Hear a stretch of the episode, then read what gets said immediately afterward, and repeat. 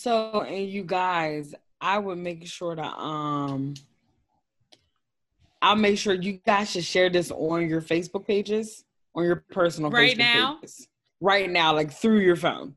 So people can see it. And then also create a um a live stream on your Facebook page, on your personal Facebook page via your phone. No, no, no. I think it would have been great to have a tutorial on that before we started.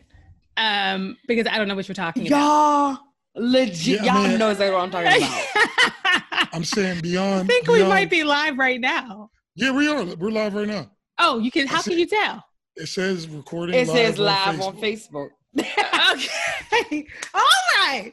We're cooking with fire or bacon, oil, whatever the saying is. See where we are. We're live. Yes. oh, so exciting. Because Okay. you No. guys can literally do it right now. Like Okay, it'll take tell- Say it once. Say how to do it. pull, So first, pull it up on go to our page, the Wright Perspective, and then press share. We're done. no, it's just that. I, it's just that. It's literally that. I thought it was harder. We're done. That's it. That's all you have to do. Oh, you, you, you, you, um, late millennials. Let's see here. Late millennial. it's a big difference between the earlys and the lates. Let's just keep it real. Uh she keeps forgetting that we're just a few years apart. But it's a big- my, my type of millennial is right there with you. I just don't understand. It's very different. Okay, I did it. Did you do it, bro? Uh, my phone is not accessible to me. I am a professional. Oh, And- oh, oh. Okay. All right. I'm gonna I'm gonna do the the opening blurb. Are y'all All right, ready? good. I'm Okay. ready. Go. All right. The first season of the American television drama series The Wire premiered on June 2nd, 2002.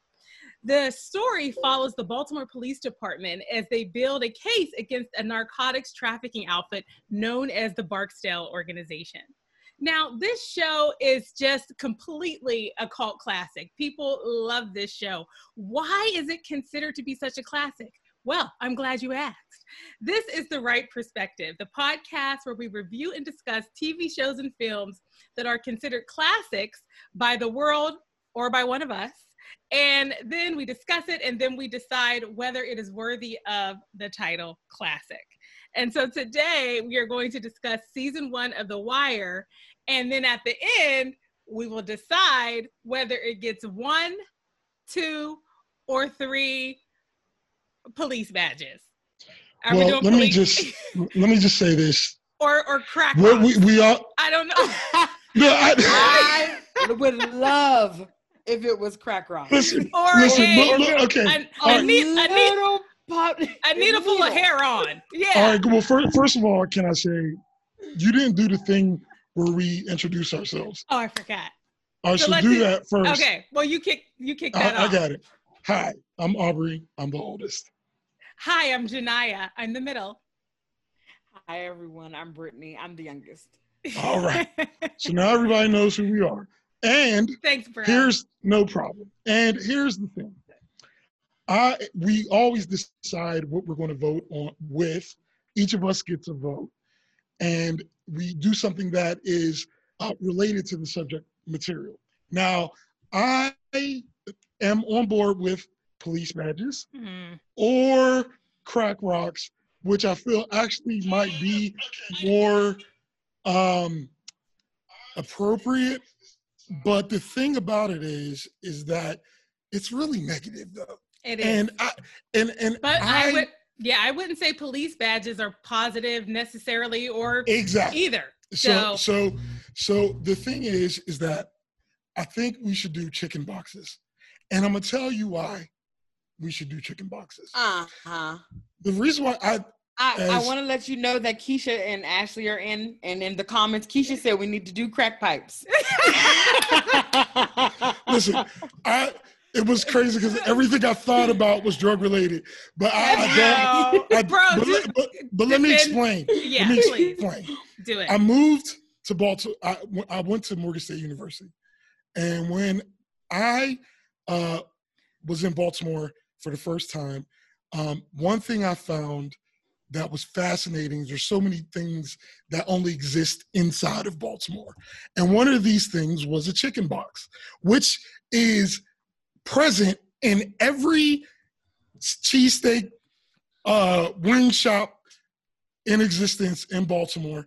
And what was so amazing to me about it was that when I was growing up, or when we were growing up, there were many ways that we ate chicken out of, you know, styrofoam or uh, but listen, in Baltimore, it's actually a box of chicken. It's a red and white box. Yeah. And they have a word that's three words salt, pepper, ketchup. And they will ask you if you want. So when you get your chicken box, they'll be like salt, pepper, ketchup. and you just say yes, and they just put it all in the box with the fries. So it is a very Baltimore thing. And I Mm. think, and it's positive, and I think we should do three chicken. We we should do chicken boxes. Well, bro, you know, you you've made a really solid case for chicken I, I boxes. think he has. I think he I, you know, I haven't, you know, I lived in Baltimore for a very short period of time in my life. Brittany, you haven't lived in Baltimore, right? Ne- never, No, never. right, I so- lived in uh, Greenbelt, worked in Glen Burnie. Right. Well, I was actually in Baltimore Very- Mm-hmm. County, which is if you've Yeah. lived in Baltimore, you know there's a bit of a difference between the city Mhm. and the county. Don't get it But- messed up. Don't get it twisted. But but bro, and I and I just I also just appreciate you sharing a part of your your personal life experience with us because I think that is what makes a podcast enriching, and I want to thank you for that. I also want to say that You're about to get CFO. no, I just always want to thank you for your contribution. But um, wait, yeah.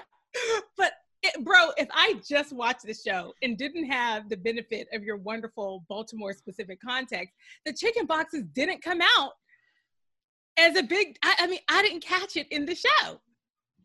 But it is. know it's still better than badges or crack. All right. No, so can we I don't just, so, so can we just we're, look? I, I don't want to get too far off off base. It's Can, still I, better I, than I, badges I and lived in. Baltimore for ten years. It's chicken boxes. And- Let's and do you chicken boxes. That chicken boxes is going to be We do. good. We do. Okay. We All right. So let's get let's We get do. it cracking.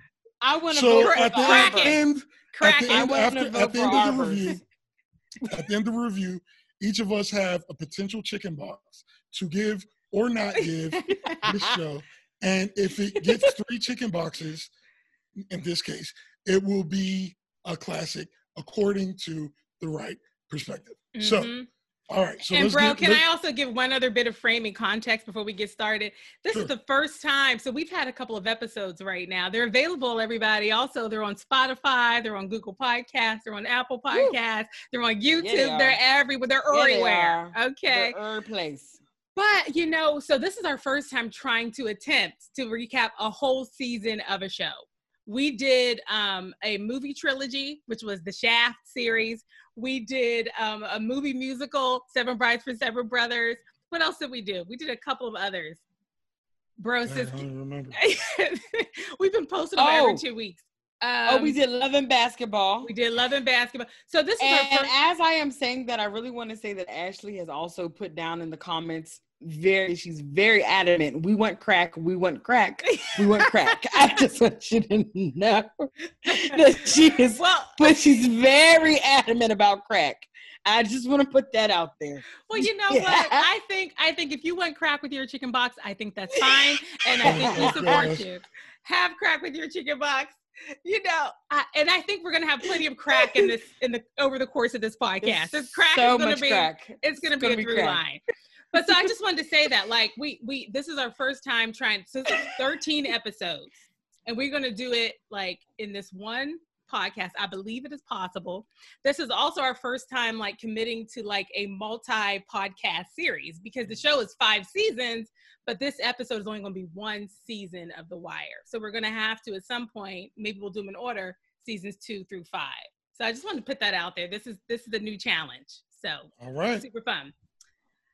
All right. All right. So go ahead, kick it off.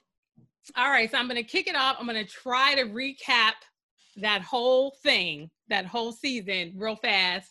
Aubrey, Brittany, please pop in because I didn't really get my notes right and tight like I should have before we started. So uh, I'll do it for the next one. Uh, anyway, so this show um, it follows um, essentially it is a uh, a police task force um, and we, we spend a lot of time with the police task force and then we're also spending a lot of time with uh, a drug um, organization called which is called it's shorthanded as the barksdale organization named for the head of it uh, his name is avon barksdale and so the whole show kicks off when one of the police officers, a man named Detective McNulty, he meets privately with a judge that he has a relationship with.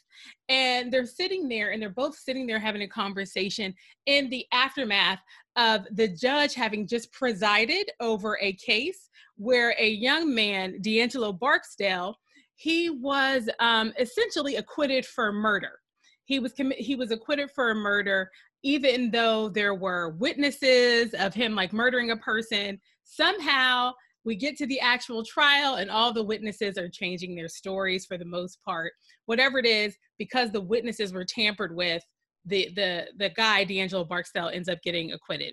And so Detective McNulty, he's super frustrated. He's sitting down, he's talking with the judge. And the judge um, is really for some reason listening to to Detective McNulty as Detective McNulty is basically saying, listen, you've let this guy off, but this is just one of many murders that have not gone resolved under this drug organization. This Barksdale drug organization in Baltimore, they are really quite successful at drug dealing. And we are not getting these murders resolved at all. And so the judge is infuriated by this. And he ends up calling um, to some of the higher ups in the police department. And he basically says, listen, we've had another acquittal of a murder under this drug organization. What's going on? I need answers. And that essentially sets off the, a whole series of events that become season one. So at the top of the episode, at the top of the season, a task force of police officers is put together. And we'll have time to talk about the intricacies of those relationships. But long story short, this this group of police officers, it is any organization you've ever worked with. You got your dum dums, you got your top performers, okay? You've got your people that are in it to win it, okay? And you've got your whack attacks. All right, we and all have them at you our have offices. Your nep- you have your nepotism happening up in there. You have your nepotism happening. You have people who are rogue, okay, who are not following the rules, okay? And then you have people who have made up their own rules, okay, and they don't care. Um, and oh wait, my, look, myself, my my laptop is dying. I gotta plug it in.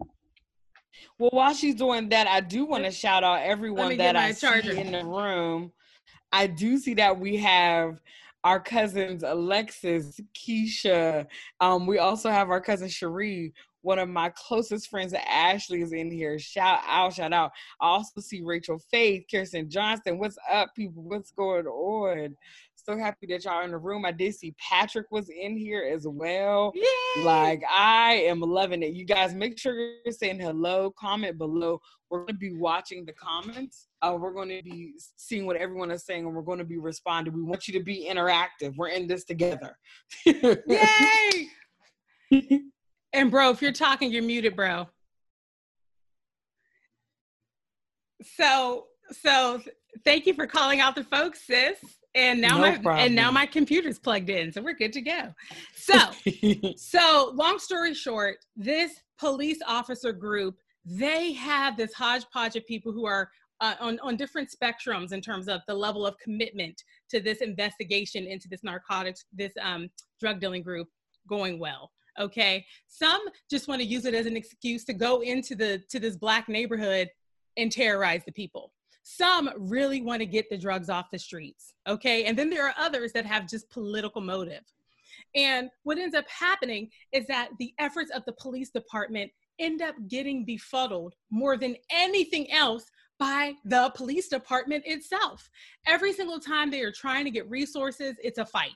Every single time they are trying to figure out, um, trying to implement certain tactics, the politics of the police department end up getting in the way. What do I mean by politics? I mean this person jockeying for a promotion, this person being in cahoots with with political figures around the city that are clearly not not positive actors okay um and and they're and they're trying to thwart the success of this investigation but after hard work and some negotiating and you know you know being out in the in the in the shadows they were able to get wiretaps. And this is why the show is called the wire. They're able to get some some wiretaps onto te- into some phone booths in this specific project area which is the home base for the drug group.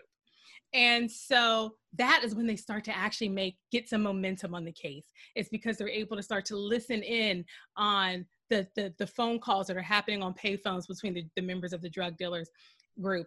And then they're also able to uh, start to tap into their beepers because they're using beepers to, to, to send messages to each other. And once they start to do to get that information and get in there that's when they're able to start to get momentum on the case. Well what are we learning? We are now over now we're, we're on the side over in the drug dealer side. And listen here's what you need to know. This is just these are black men okay? That's what you need to know. These are black men. It's ever it's, it's your brother it's your father it's your cousin it's your uncle okay? These are just amazing black men who are in a circumstance that is less than ideal. What is that circumstance? Well they're drug dealers okay? Why? A myriad of reasons. Um, some of the main drug dealers that we find out, though, they're drug dealers because it is family legacy. Grandfather was a drug dealer. Daddy was a drug dealer. Therefore, I'm now a drug dealer. My uncle's a drug dealer. My cousin's a drug dealer. This is what we do. There are others in this group and some of them very young some of the drug dealers they are they are young teens okay some of them are younger than that they're younger than teens younger than teens Yeah. and, It's and it's and they're all drug dealers because of circumstance it's their neighborhood it's the option that was available and it was the natural thing to do next and the show does a great job of giving us an opportunity to look into the lives of some of these different people to kind of get a sense of why they're in the circumstance where they are and the extent to which they are adapting well to that circumstance that has put them in this situation where they're now drug dealers. And of course, some of them are loving it and thriving. And there are others who They are are loving. loving it and feeling like they have found their life's course. And then there are others who are who are who are who are, who are not feeling great about it and are full of disconnect and resentment. So what ends up happening is that the drug dealers, and let me just say, they have a masterful business plan that they have put together that has enabled them to be nimble so that when they start to get a sense that the police is on, the police are on to some part of their business, guess what? They're nimble. They're able to change course. Okay, so that's what they do. The police gets a little nugget. What, what are they, what are they again? They're nimble. These snaps are, are being are, that, that's, that means nimble. That means nimble. You know, this is what you're going for. So they're, they're able they're able to react whenever they Those, those, find those out. were definitely some nimble snaps. listen, listen. As soon as I saw them, I was like, Don't get her off nimble. track. This This is is doing well. This is the, uni- well. it's the universal going. sign. Universal sign for nimble is a dance snap. So, so every single time the po- they they get a sense that the police are onto them, and how do they get a sense? Well, the police throughout this the season they're they're making interventions. They're they're thwarting certain drug drops. They're they're um they're inve- investigating certain murders that happen. And every time that happens, the drug group is able to, because of their top notch business plan, they're able to kind of look at what the police have done, understand how the police got the information that they did, and then they're being responsive. They're changing course, they're changing it up, they're giving new instructions to their people, they're changing the rules to adapt so that they continue to be successful, even though the police are trying to take them out. So, what ends up happening over the course of the season is that we lose some of the the core drug dealer characters. We lose them to murders, of course, okay? And some of the murders are they're killing each other, and sometimes it is outside actors. We also end up getting a chance to meet other members of this community, including um, you know, other drug groups that are in the neighborhood. Some are small, some are big, um, but we're we're getting a little peeks into other organized drug factions in in the immediate area. We're also getting a chance to meet some of the family members of the, the people who are who are um, in the drug game. Okay, so we're really getting a sense of these characters and who they are. And so when we are losing them, you're you're you're experiencing the loss you're experiencing the loss of these characters. Now, guess what? Because this is a war, we're also having some some bad luck on the police side. So when the police are working so hard to try to stop the drug dealers from being successful and growing their numbers, every time they get thwarted, you feel that as well because you're somehow rooting for both the drug dealers and the police officers during Ow. the whole show. It's very um, conflicting. It's and that's why it's well written. But very anyway, so it, on the police side, the same thing happens. Where at they you start to see them get some success, they get thwarted.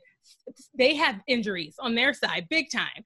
Um, and again, you're like, you're like, and I will also say the police leveraged informants quite a bit in this show.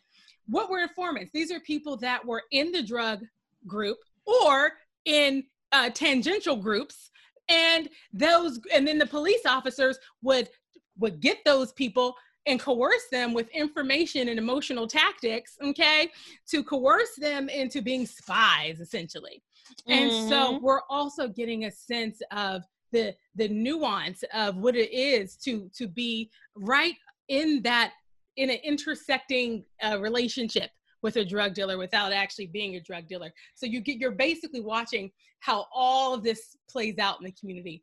One of the informants that we spend a lot of time with is actually a drug addict. And so all the while we are watching the drug um, sellers, dealers, and the police officers battle it out, we're also watching individuals struggle with addiction. And at the same time, we are watching um, some of the relationships of the drug dealers, the girlfriends, the babies, uh, you know, the wives, the moms. We're watching everyone, the grandmoms, okay, struggle with and live in the the implications of the fact that that, that that the drug dealing is happening, that the police are after them, and that the they're battling it out. So what ends up happening throughout the course of this season is that we are watching the police and the drug dealers become more and more aware of each other. And the more they become aware of each other, things just start to come to a head. By the end of the episode, the end of the season, rather, you are expecting for one side or the other to win. You're expecting that, my gosh, they have been battling it out this whole season. The drug dealers have had wins, the police officers have had wins. Well, guess what? By the end, Who's won? The answer is no one. Because while the police have managed to convict a good number of the drug dealers, a good number of the drug dealers, they've hauled them off for varying periods of time to jail. There are also people, even higher ups in the drug uh, group, that remain and were not convicted. And so the drug group by the end we see the, at that the end of the season it's already reinventing itself it already is filling in all the gaps okay a whole bunch of us are gone now next level rise up next. so they're continuing as they are also well, well, if, the, if, you if you notice and they structured it like that because mm-hmm.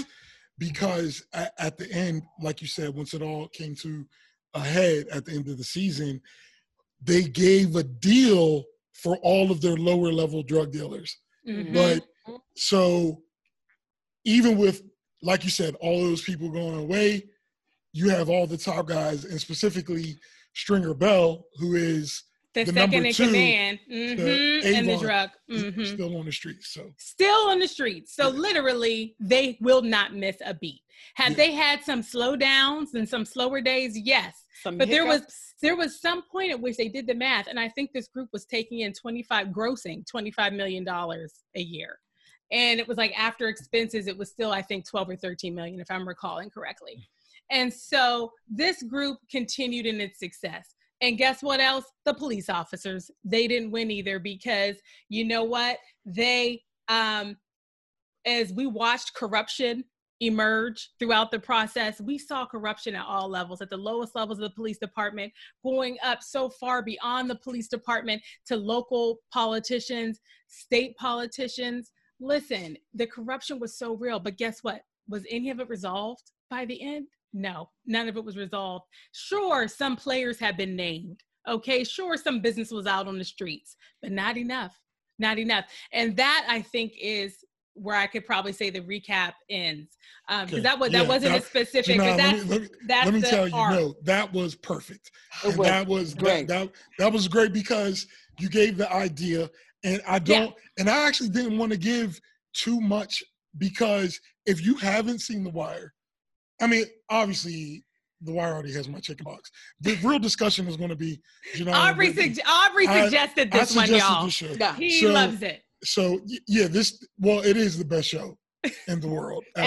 And so I do want to put out there that we do have more people that are on. I want to shout out Bernard is on here, Adrian is on here, Aunt Sarah is on here. Thank you so much, guys, for chiming in and just telling us hello.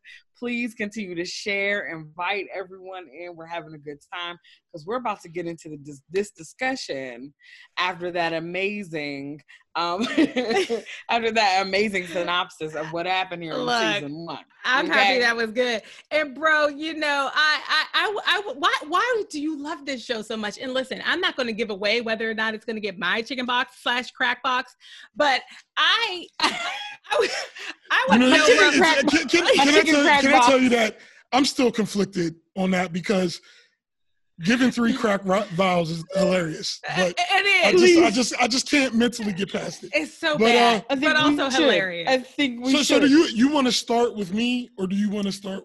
bro, with- I, I would love to hear from you because Okay. like you picked this. All right. You well, know, well, let me tell you, buckle your seatbelts, buddy, because we're we're about to get into it. We're So- so going listen, in for um, a ride. Here is, first of all, until Game of Thrones came out, The Wire was hands down to me the best show ever created. Mm. And until the sixth season, six, seven, eight debacle That- of Game of Thrones, I'm still not ready to talk about. It. But until Bro, all that, bro, you said a lot. You said best show ever made. That's a high. let me tell. Listen. I'm ready. I'm. I am That's a ready lot. to back. That I'm is just. a I'm ready to back it up. I'm ready to back it up. And I, I don't know, but I bet if you Google best show ever, The Wire is probably going to pop up. Uh, yeah, But- on Aubrey's website. Anyway, go ahead. Oh my god! People, people are getting such a people are getting such people are getting such a look in the dynamic of our And Ari doesn't know what he's talking about. Dot org. all right, is everybody done? yes, As the oldest, Yes. can I rail it in? yes. Okay. We're, we're done All for right, the next so- five minutes. First- first of all, I'm the oldest, man. did you- Did you all did you all look up like anything about who the writer of the show is? Mm-mm. Okay, so um and, and I just I pulled it up because I, I don't want I want to make sure that uh I give the the exact right information. Mhm. But the guy's name is David Simon, the the one who is basically responsible for putting this show together. And what he was was a journalist in the Baltimore City, um, uh, uh, in in Baltimore City for many many years. And basically, he pulled this show from his experience Mm. inside of Baltimore. So the concept of the show is amazing. It has five seasons. He knew it would have five seasons, and each season covers a different aspect of Baltimore.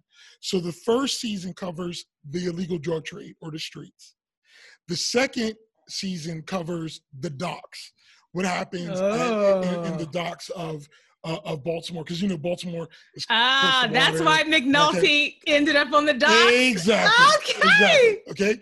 Um, the third is going to be politics. Okay. Oh. The fourth, which I'll even just say is my favorite season, deals with the school system. Oh, look, I'm already Ooh. angry. I And haven't even seen it yet. And let me just tell both of my sisters who are very emotionally um, strong and but potent as well, emotionally potent.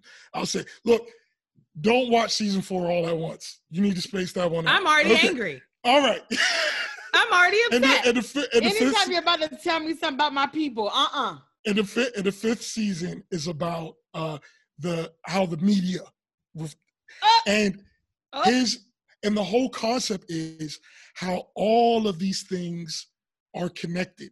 And in each season, the characters don't really change, but the point of view you're watching this from changes, but you'll still see the, the same cast uh, generally.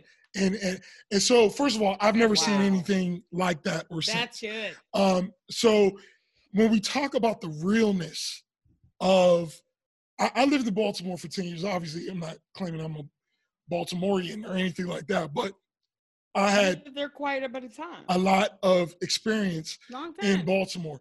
And this show truly captures the feel of Baltimore. Mm. It really mm. captures the feel of Baltimore. And that's largely because the characters that he's created have been based on people he actually knew while he was uh, based on police officers like Bunk. Bunk is based on a a real police officer. Yeah. And like yeah. you could you could go and look up these uh Omars based on uh, mm-hmm. he's like a um composite of several different stick up kids and stuff like that. So these characters and these situations largely come from real circumstances that happened in Baltimore. So wow. this show bro, has a level. Bro, can I interject? Um, Adrian's comment because it goes with what you just said. Adrian said, um, Real talk, I briefly dated one of those guys you talked about, and he grew up surrounded by drug dealers and didn't know any other type of success for Black people. He became a kingpin and is in jail. If only he used his entrepreneurial powers for good. Mm. So it just really goes to what you were just talking about, how these are based on real people. Yes, so, so thank and, you for and, sharing that, Adrian. Thank mm. you. Yeah, yeah, real people and real circumstances. You know, yeah, just like yeah. she said, because yeah. um, the thing is, is that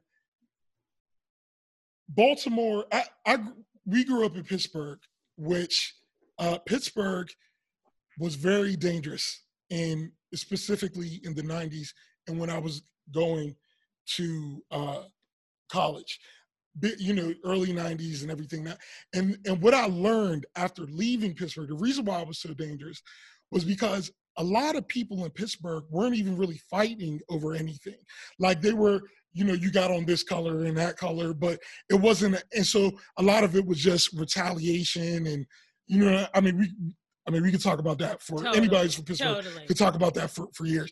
But when I but when I moved to Baltimore, I saw who real gangsters are, and real gangsters um, will kill you instantly. But it's over something it's it's it's for a reason like i want your territory. I i you know there's um these and not good reasons but what i'm saying is it's something more than just you know you got on this color or something like that. And if you'll notice that the violence is a function of something. E- even if even if when they're um even when they're doing something to somebody in- innocent there's there's a reason in their mind behind why they're doing what they're doing. And I'm just saying, when you observe what's going on in Baltimore, I feel like David Simon just did a great job of portraying, uh, at least from my perspective, that um, uh, I that just whole um, feeling of of Baltimore. And uh, the other thing is, is he used Baltimore people and you're going to see that more and more as the yeah. As you the, know what? Even seasons... and you could tell if you've ever like there is a Baltimore accent that is a specific accent. It is a specific way of talking, and those actors. There were many of them that had the actual Baltimore accent. And, and let me tell you something: you can't fake it. You cannot. Like, like you, you cannot fake the Baltimore accent. And you have, and dummy. Yeah, like, you, you, Mother, father. Uh, yeah. I mean, I don't even know it, but it's you can hear and you know when it's genu- when it's real is what I'm saying. That's what and and, and it and it lets you. You could tell. Yep. And the other thing that I look in terms of realness, and this is still just my first point, and I'm and believe me, I'm censoring myself way down. I know. For, for consideration of this podcast. But um, the other thing about it is is the how the music works. And Woo! if you notice, if you notice how in every TV show, e- even the ones you love, the music is always a plot device to kind of raise and and fall, uh, make feelings go certain ways, you know, make something feel ominous. But if you know, so like when something is about to happen, you know, the music will ramp up. And if you notice, they very rarely do that in The Wire.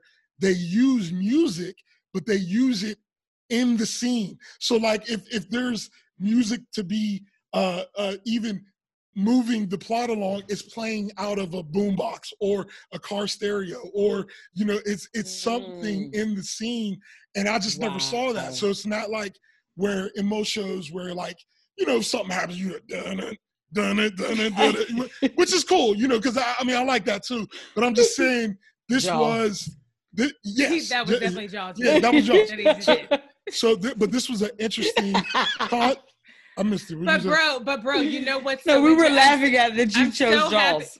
Bro, I'm so happy you just said that about the music. Because can I tell you, the one time they actually used music to narrate a scene, it was the very last scene of the last episode of the season. exactly That was the only time. And why do I know this? Because in my note-taking template, there was there were no music notes that's right for any other. Like there, it literally wasn't there. I didn't know if I had missed it or what. and even even then it was just a montage with It- a music playing and so it wasn't even in the plot it was just no. it was there Mhm. because you know it's a montage Yep. um all right so the second reason uh, all that was one reason. Well, I'm that's robust. It's Uh, robust. I hope, every- that was I hope everybody that was- has their popcorn. no, I- look i'm gonna be i'm gonna be brief trust me i've, I've got my top I love I love this though. Aubrey's got- like Listen. loving this show right now. i got my top reasons Listen, It's Okay. so good. I just a side note. It's when so our good. brother is passionate, we love it. It's We so we good. Absolutely. Love And what else y'all need to know is that me and Brit- me and Brittany have been creating random content for a while. And we have been trying for years to get Aubrey to be in on our stuff. And so right now, just the three of us being even on here is like my heart is so full. Like I love it so much. So that's bro, all wonderful but you aren't we rev- Take I it away. like, you just derailed the whole all right no, no. okay listen listen i love you guys too. let's interject I'm our good. We Love Brothers song right now. This is perfect. I'll do the choreography. okay, no, you're right, bro. Because you know what, Sorry, bro, sorry, you you reel us sorry. in because you're the big sir. brother. Yes. You reel us Yes, right on in. Yes. Sorry. Very After- good. uh, We're done. four- We're listening. No more of that. Listen, Listen. I'm so focused I'm on what you're saying. What was your I'm second listening. point? Were you about to get into that? It's Um, multiple paragraphs. I I just want everybody to know that this is what it's, this is what it's actually like. This is what it's actually like. Okay, so you touched on the other thing while you were going over your one, one of the things you touched on while you were going through your summary is that I love the duality, the representation that first of all, there's no main character in the show. And that was also It would be very hard that- to name a main. I mean, maybe the- there's, the- there's a there are- character you meet first, so he he feels like he's a central. there, there are people who are prominent. Yeah, well and, said. and there, there, there are people who are prominent, but yep, there's no main characters to the show. I agree. It's real. an ensemble And- for sure. And what that does is it allows you to be attached to everybody. Mm. But the other thing is you never know what's going to happen because since nobody is really a main character, it's fair game for anything to happen to anybody. You know what I mean? And that really lets you be on edge while you're watching the show.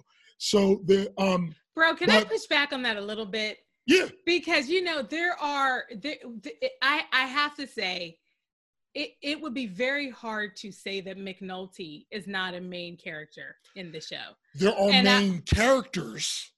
I'll well agree. i would say the main character because because when i when i think of main character i think of the person that cannot get really killed off because they are like they they kind of got to be there and i felt like mcnulty was the only character in the whole show police side or drug side.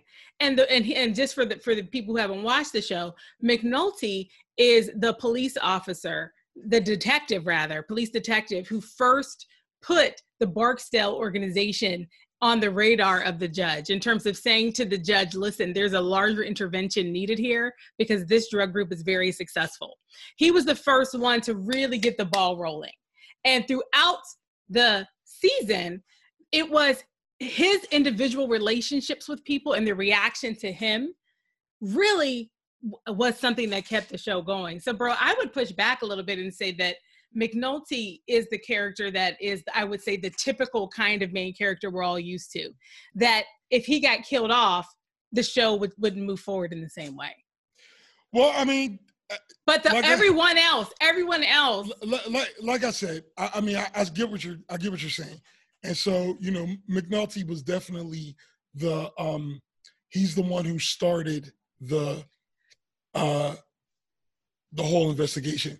So um, obviously, a lot of what happens centers around him, but there's, but at the same time, I don't feel like it's the same way as when I'm like watching Breaking Bad and it's Walter White. Yeah, I agree with that. You know, I agree so, with that because we didn't know more about his life than anyone else's. Like yeah, they, they, they so, went as deep as on other characters.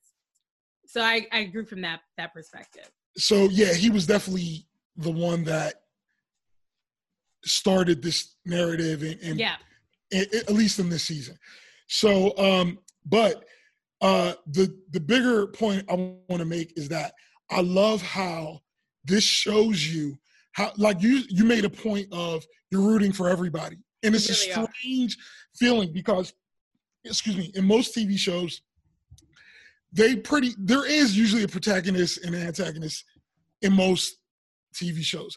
But in this one, you understand pretty much everybody's reasons for doing what they're doing. And I feel like that's a more uh, even uh, to go back to my first point, more realistic um, view in life because life is messy. It's so not messy. black and white. And what you find Ooh. is even the people who are on the law side, who are on the, you know, they're supposed to be upholding the law, you see them doing things uh, first of all, to further whatever agenda they feel like is good, but their actions still land outside of the law. And then you see them doing things that they feel is justified, like when uh, Carver and Herc took the, the, the drug cash when they when they took some of it, you know, put it behind their bulletproof vest. See, they felt uh, they felt that it's okay for them to do that based on what's you know their circumstance just like the people who are traditionally the uh, you know the, the the criminals or whatever, whatever you want to call it. And so when you're looking at it like that, you it really gives you this feeling of man, like this is messy. This is just a messy situation. Um, I you also talked about how people are really victims of their circumstance on either side, and that and I think they do such a great job of doing the character development to let you know why these people are doing what they're doing mm. and they mm. take their time and that's why because when you both started watching it, it, it felt like slow when you when you were watching it but i knew Listen, that you would start paint could dry was a show I wanted to pull my eyeballs out. I was like, I, I'm not gonna make the wire. I'm not gonna make it for five seasons. Now I'm like, season two, what's up?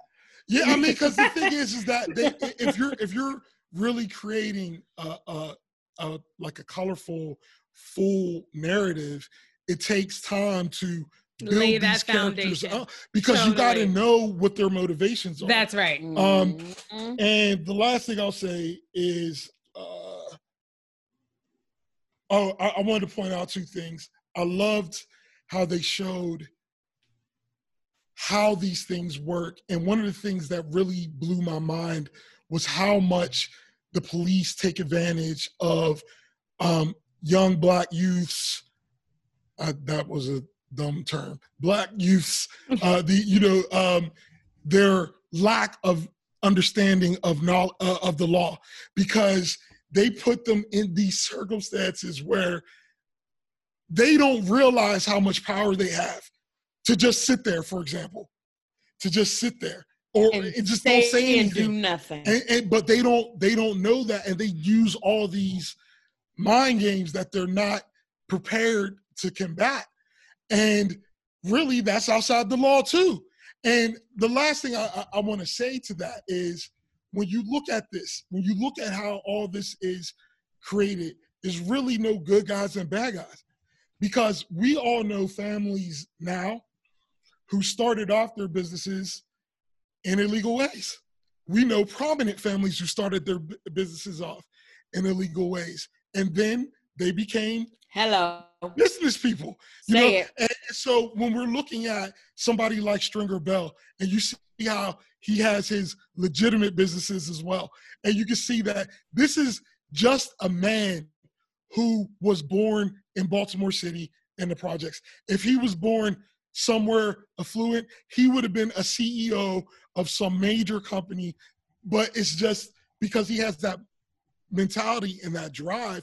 But he was born in the circumstance mm. he was born in. So and so uh, I could go on and on and yeah, on. Yeah, there's saying, so but, much but, in what you shared, bro. So but, but, I'm just saying those are the things, some of the things that yeah, uh, reason ah. why I love the show so much. And before you start, Genia, I do want to uh, just shout out some people who have joined in. Mr. Woodson, hello. Thank you for being here. Hey, Mr. Woodson. Mara, what's going on? I do see Tora was in here at some point. So thank you so much, you guys, for tuning in. Ashley let us know that she is eating her pizza and watching us. So she has time. okay, she has time for our shenanigans. And Keisha did agree with you, Genia, about when you were saying that it was that McNulty was probably would be a main character if he was no longer in this show um that it would be you know kind of pivotal would be hard. Um and, and adrian was also laughing at your note taking template. I just want to make sure you know. and hello blake green as well is in here. Hey, and also erica deary um is in here as well. She let us know hey she used to watch the show when her and her husband were first dating. So the, this, this, is this is, a, good, a show that's resonating with show. people. It so is. Thank you guys. I well, sis, what's what's your out. reaction to it? What's your reaction? I feel like I've done a lot of talking. Aubrey's done a lot of talking. Sis, what's your reaction to this show? You already said that it was a slow start for you. Listen, if you guys saw screenshots of my text messages to my brother and sister, it was just a slew of horrible things about this show. I hate this show. I don't want to continue it. I'm not going to make it for five seasons. By the beginning of episode two, I was like, what is happening right now? I think that um, watching this show, um, something Aubrey said that really made me, which has all been something I've also thought about, um, is that how the show's supposed to be very Baltimore it's supposed to be very Baltimore. so you know, right now I'm looking through my text because there are a couple that I'm going to be highlighting. go ahead. Go ahead. So Aubrey was saying how the show is very Baltimore and how the writer creator, um, how he was specific about getting people from Baltimore for that authenticity, and it just it. This is something I thought about even before Aubrey saying that is why Idris Elba was a person, an actor that they would choose from this. For those of you who know Idris Elba, I'm pretty sure most of my ladies on here know him.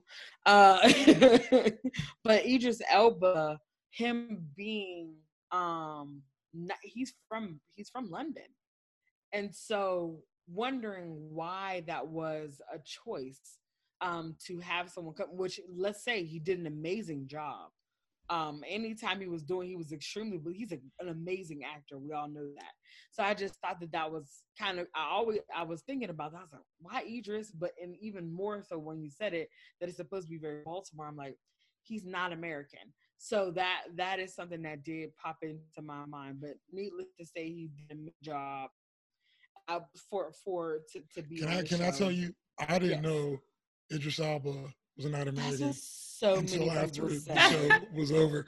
And I mean, he's my favorite character in the whole show. And um, so we have to talk more about yeah, we'll talk more about that. But I'm just saying, so so, so, it's difficult good. for me to. But the point you're making, a lot of people talk about that. Yeah.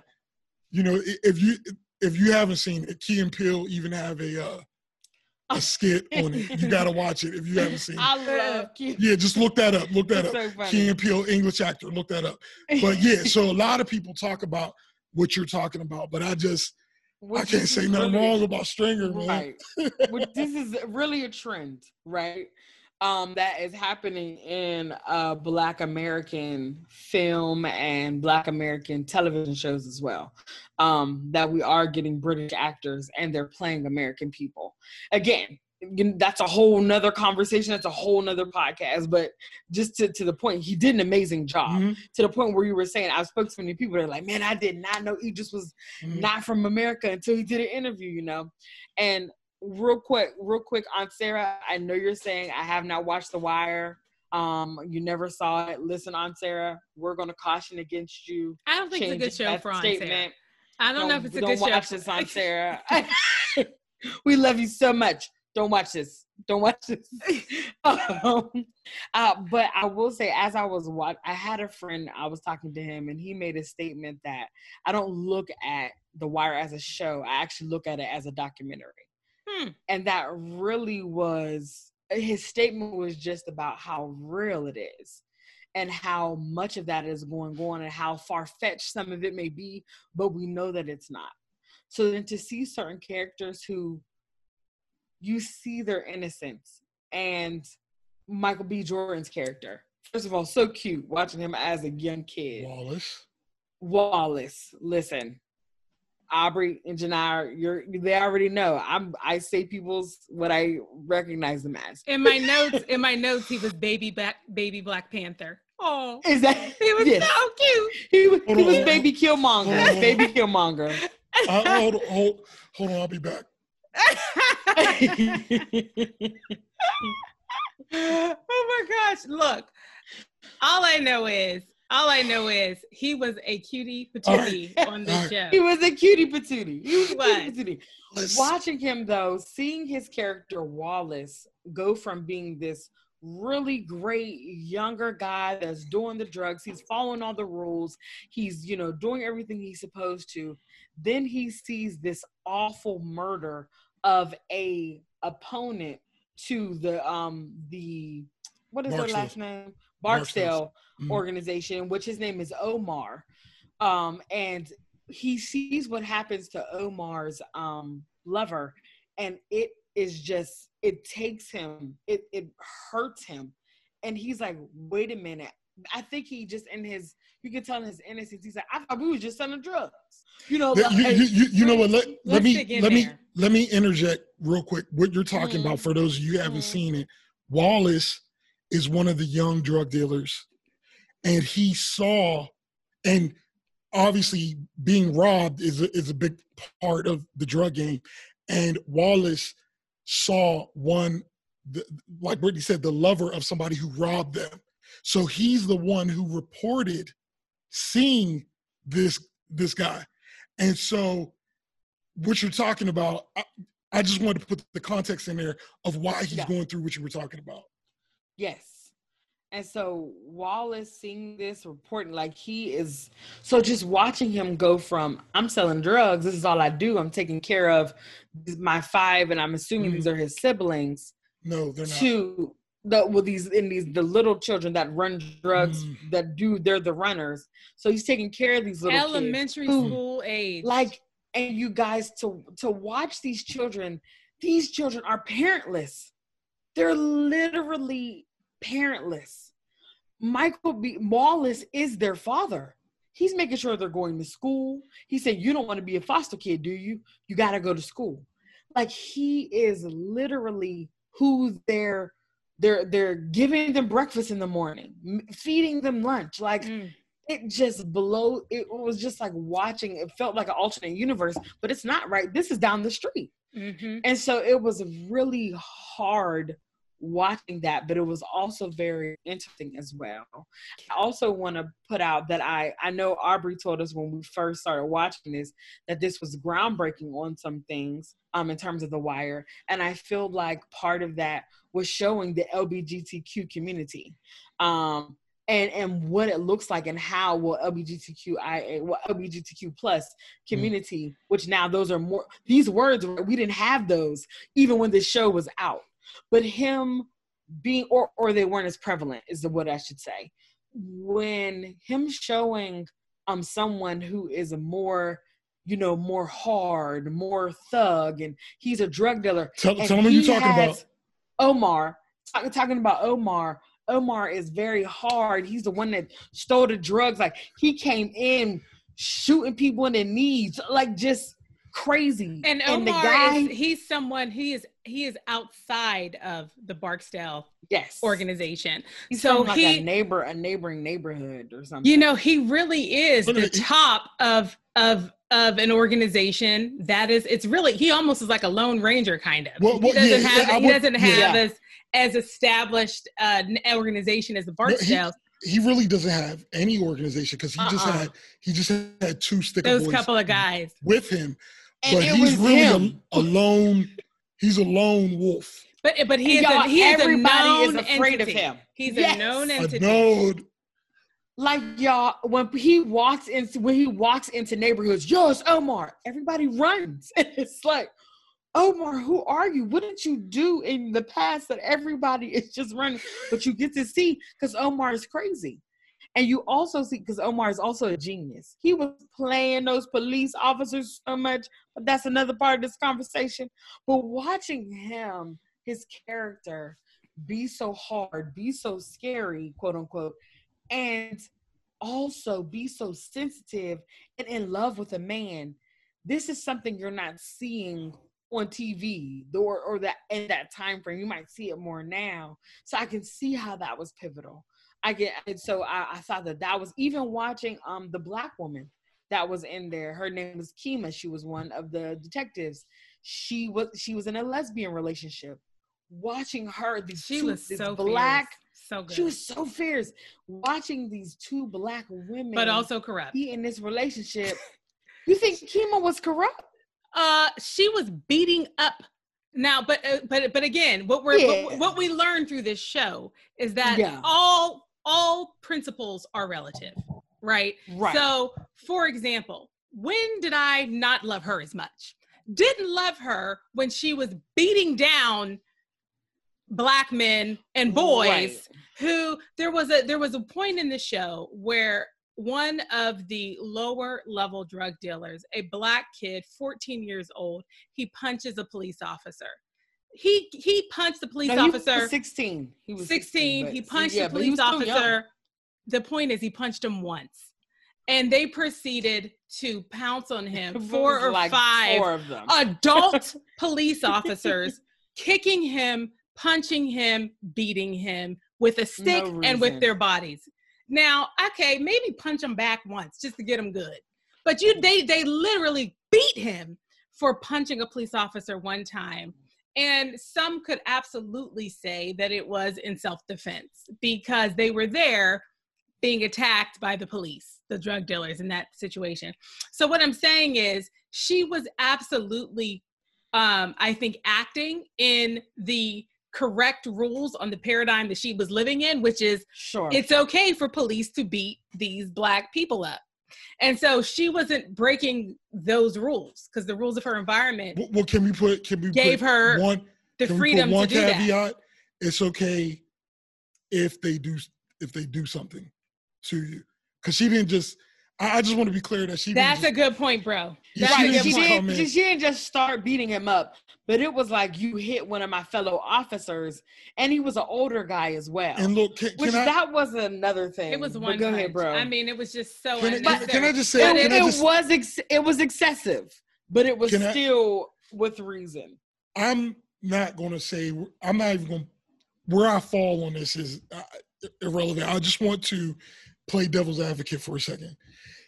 Excuse me. You're policing in Baltimore City, one of the most violent cities in the the country, if not the world. You know, one mm-hmm. of the most viol- violent cities, and you're a police officer interacting with people who don't always play by the rules that police are off limits. You know, these people will attack you. And so, and their hands are a lot more tied than a criminal's hands are tied in terms of what they can do. And I'm saying I can see them saying, like, any, if I'm coming to arrest you, you comply.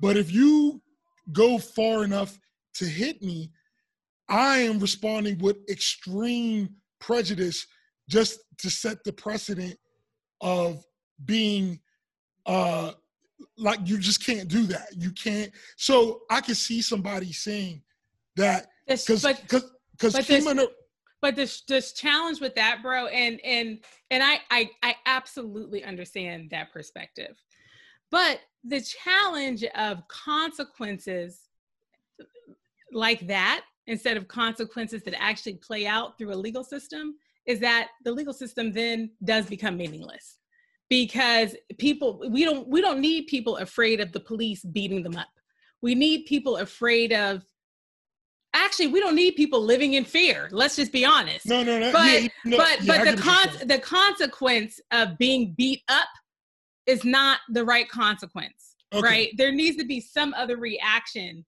to punching yeah, I- someone that you I weren't supposed that. to punch because the truth is you shouldn't punch anybody No, right can, so I, I can see what you're saying. you know But I, I, I say don't know. It's that like- punch, that punch brought out something else that showed a nuance of the police force, where the police officer that got hit, he was an older guy. He was so he was ecstatic because he was like, I can take my pension and I can quit. I hate this place. Like I'm so ready to be done. To the point where he's talking to his partner that he's been working with for years, and he's like, "Listen, those stairs are dark.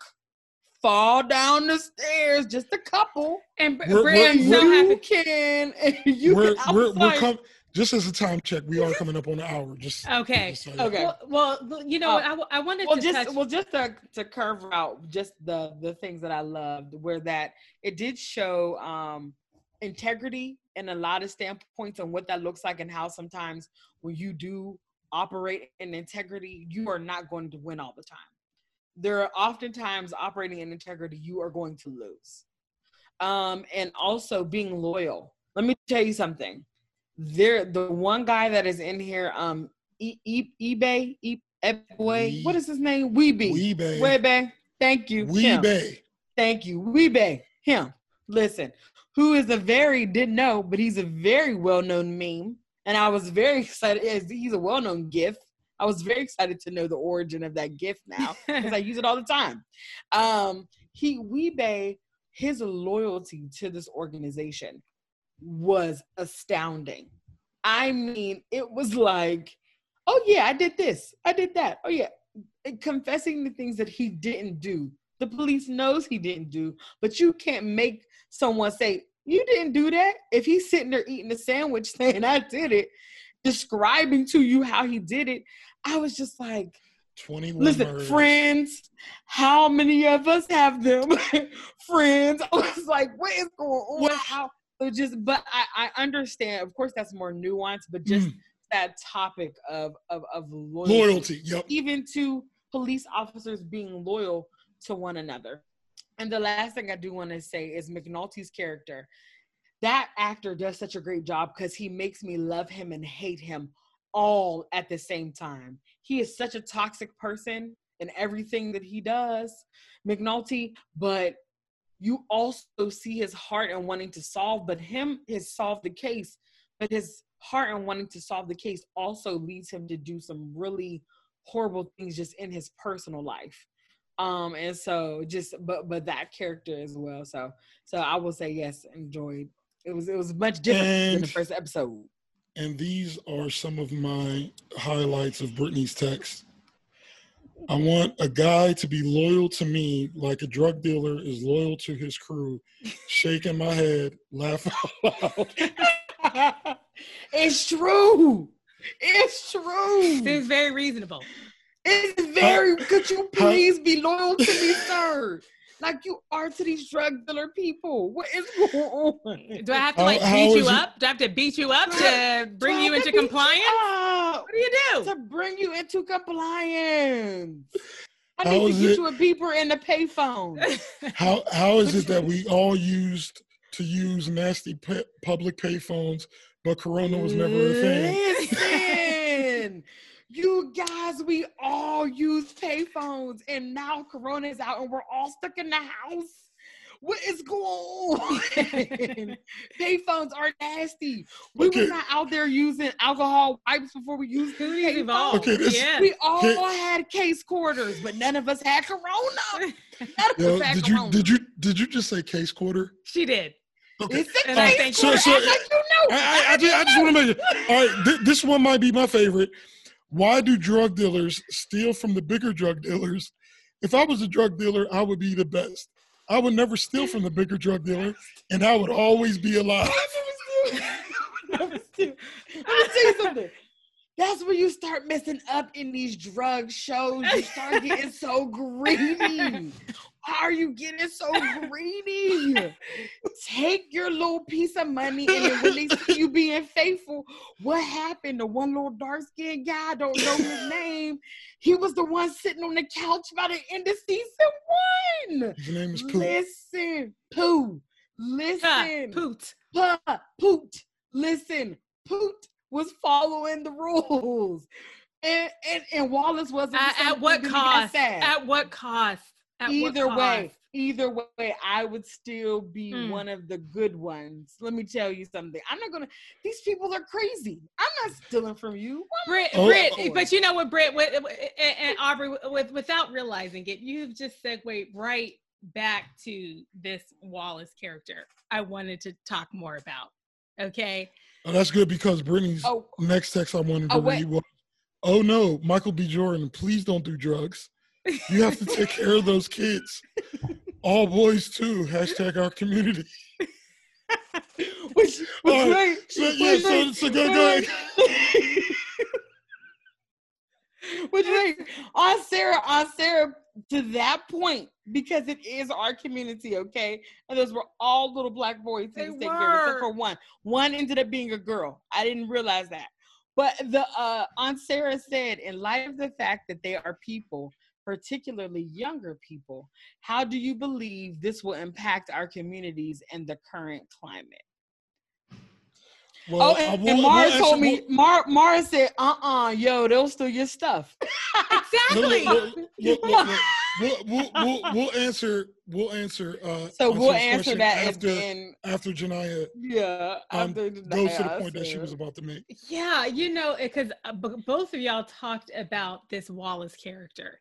And one of the things you talked about, bro, um, was well, actually, it was kind of a through line for both of what you all shared about him. So, Wallace, also known as Little Baby Black Panther, in my, and, and Brittany, what did you call him? He is Killmonger. His name was Killmonger. Not in my notes. movie. Not in my notes. Okay. But, um, okay, okay, okay. I will let you Brittany, know. you better be um, glad I'm not reading some of these. Listen, I, I'm if not we ashamed. had time. let me pull my mic up. I'm not ashamed, and you can read every last one of them. Go ahead. Go ahead. They're so good. Go ahead. the um so Britt, you were talking about uh, so Aubrey, you were talking about the police engaging with um the um the little black boys youth, yeah, the, mhm. they as if they were men, right? Treating them as if they had adult Mhm. level information, judgment, um, access, and they just didn't have it. And the police were treating them like adults. And when you said that, bro, I started thinking about the fact that those young men, those those boys, those little boys, were being treated, were having the experiences of men in so many parts of their lives. And then Brittany started talking about how um, Wallace was a parent figure to the elementary school age drug dealer children. And so, in that way, he was once again being challenged to have adult level sensibilities, adult level Mhm. judgment, adult level access, Mhm. adult level pressure, adult level caretaking. And then, certainly, as a drug dealer, he was put in situations where he was constantly having to defend who he was. And the actual language that they would use when they were challenging each other to do, uh, I would say, more advanced drug dealing tactics, it was be a man, do this more advanced thing. Be a man, step up and do this other thing. Mm. And so there are just so many ways in which the the boyhood is just being stripped away from children in these circumstances. And you this is real life. We see this all the time and it is just so unfair. And what happens? What happens is that he is there trying his best to be a man. He has given up high school. He's given up uh, so much to be a part of the li- this lifestyle. And there he is following the rules, trying to be in compliance, trying to be a man. He does exactly what he is supposed to do in the drug organization. And he thumbs, hey, there's someone that's done wrong by us. Let me run it up the flagpole.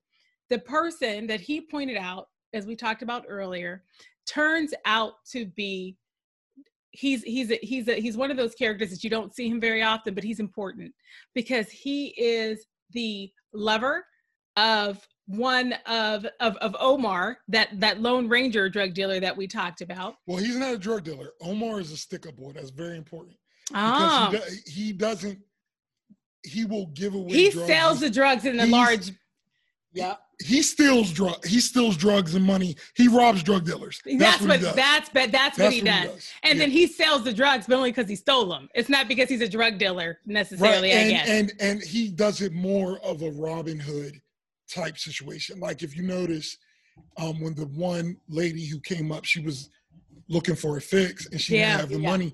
He just gave it to her because he understands the circumstance the that nature of addiction and yeah, the nature of he grew up in it. the whole So circle. so so he's not a drug dealer. He's more of a Robin Hood, Yep. thugged out Robin Hood figure. hmm So Oh God, we could talk about that for a whole hour. Just Oh, yeah, we so- could, we could. so much. But what I wanted to say about Wallace is that he ends up buckling under the pressure, and that's what people who haven't seen the show they wouldn't pick up from what we've talked about to this point. Wallace completely buckles under this pressure. The first thing he does is he starts to conclude that this life is not for him.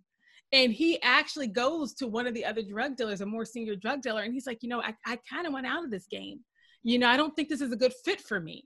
His he starts to he starts to question things like like murder as a consequence for murder.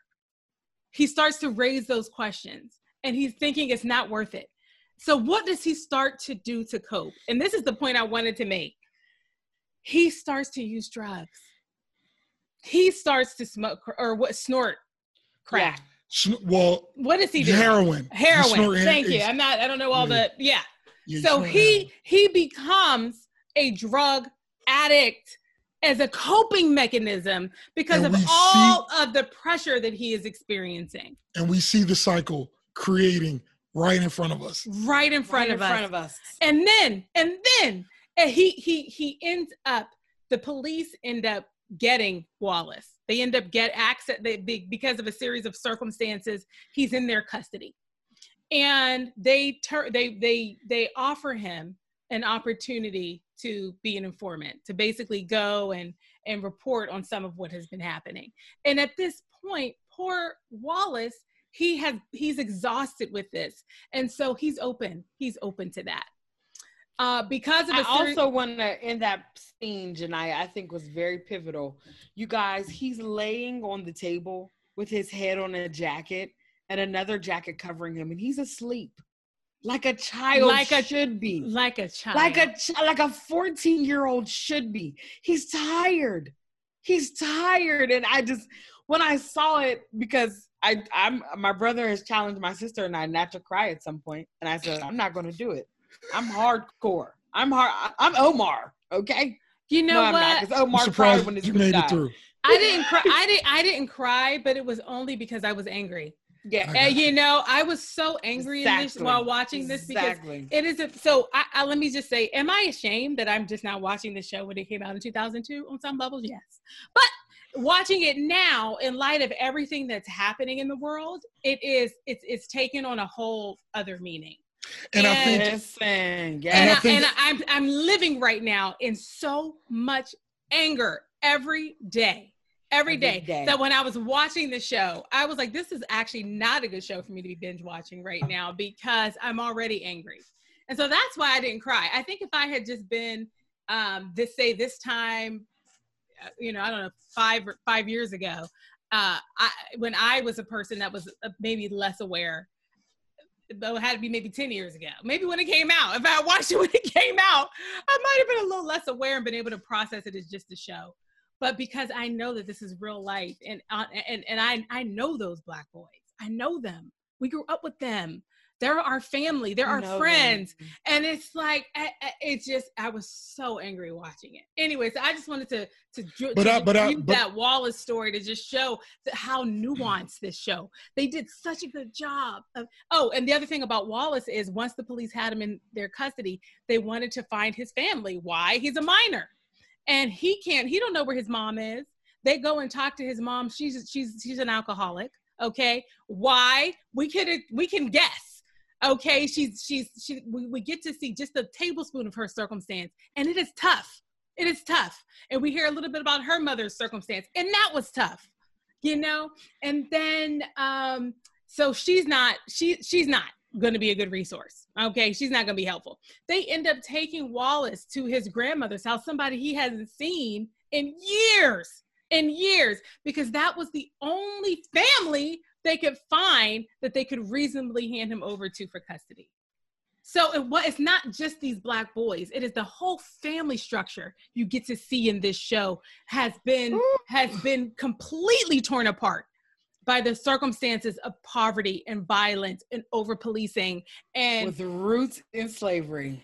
Help me, and it's Jesus. so clear and it's so ah, I clear. mean, we, we, we look, Help me, and- silly. and- and- Help me, silly.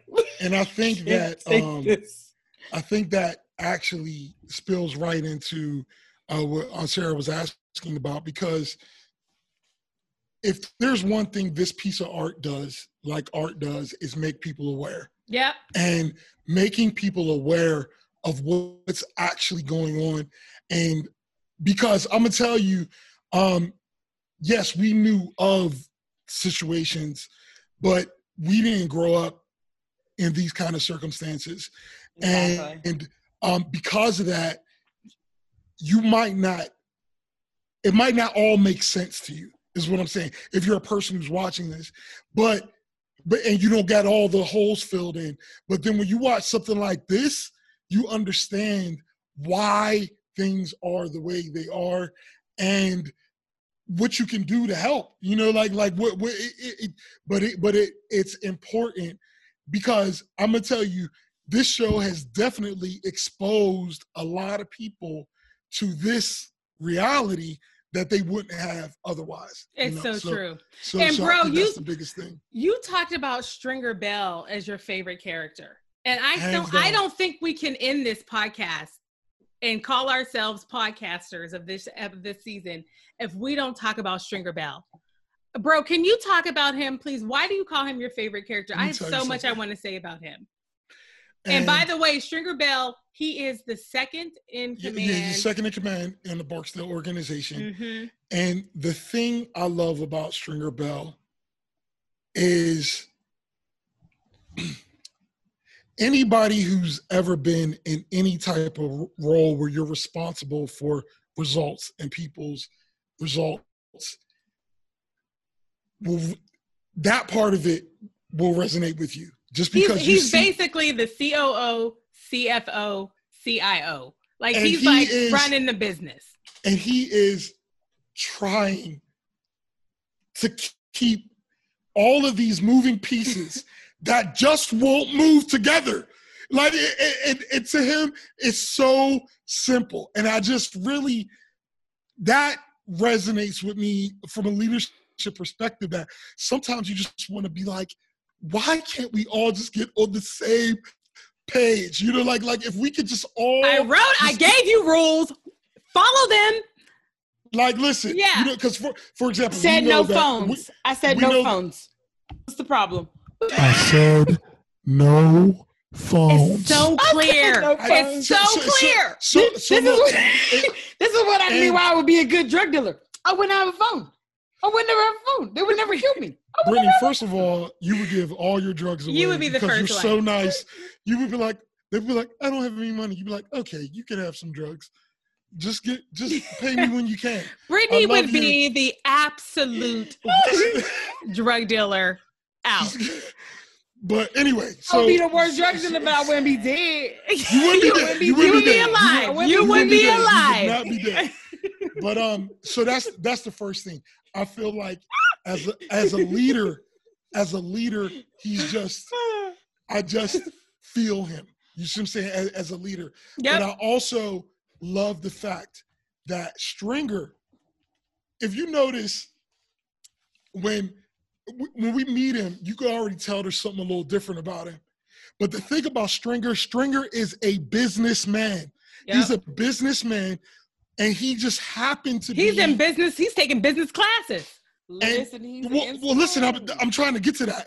I'm saying if he, if he, just like when you have, like I said, certain families you start off bootlegging or doing whatever, or and you got to think about yes, drugs do crime, but guess what else does crime? So I mean harm. Drugs do harm, and I'm not taking away from that. But guess what else does harm? Cigarettes, alcohol, pharmaceuticals, and guess food, what? food, food, food. If it ain't done right, yeah. Food, processed food, food taking us food. out, all, taking all us the, out. All of this stuff that, yeah. um, like, I remember Chris Rock did a, a bit long time ago, and he, he used to say only the white man can profit from pain. You know, like he did a whole bit about it, and I'm just saying, I just love seeing how Stringer Bell is a CEO who just happened to be born in this circumstance, but he's organizing this thing. Yep.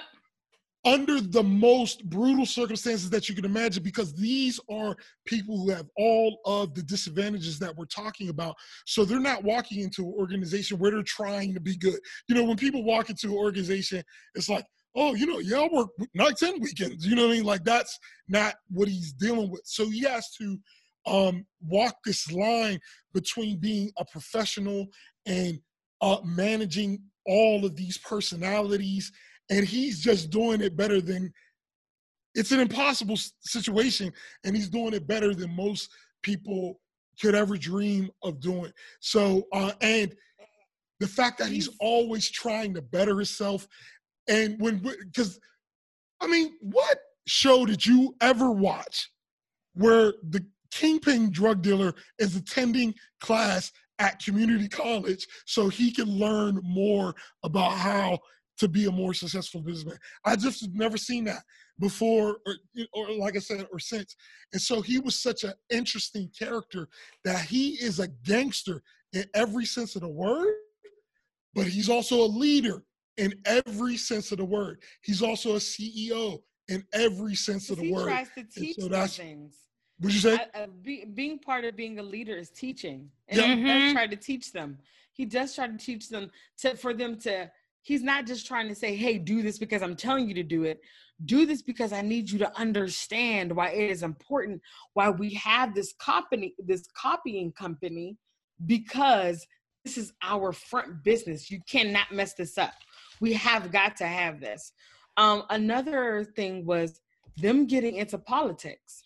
This is this they were destroying the neighborhood in the sense that we have drugs happening running amok but then we also have them buying up property. And i was like you're really he messing is, with my mind right now because buying property He's property. But and he's buying property because he's in cahoots. Their drug organization is in cahoots with the, with government officials.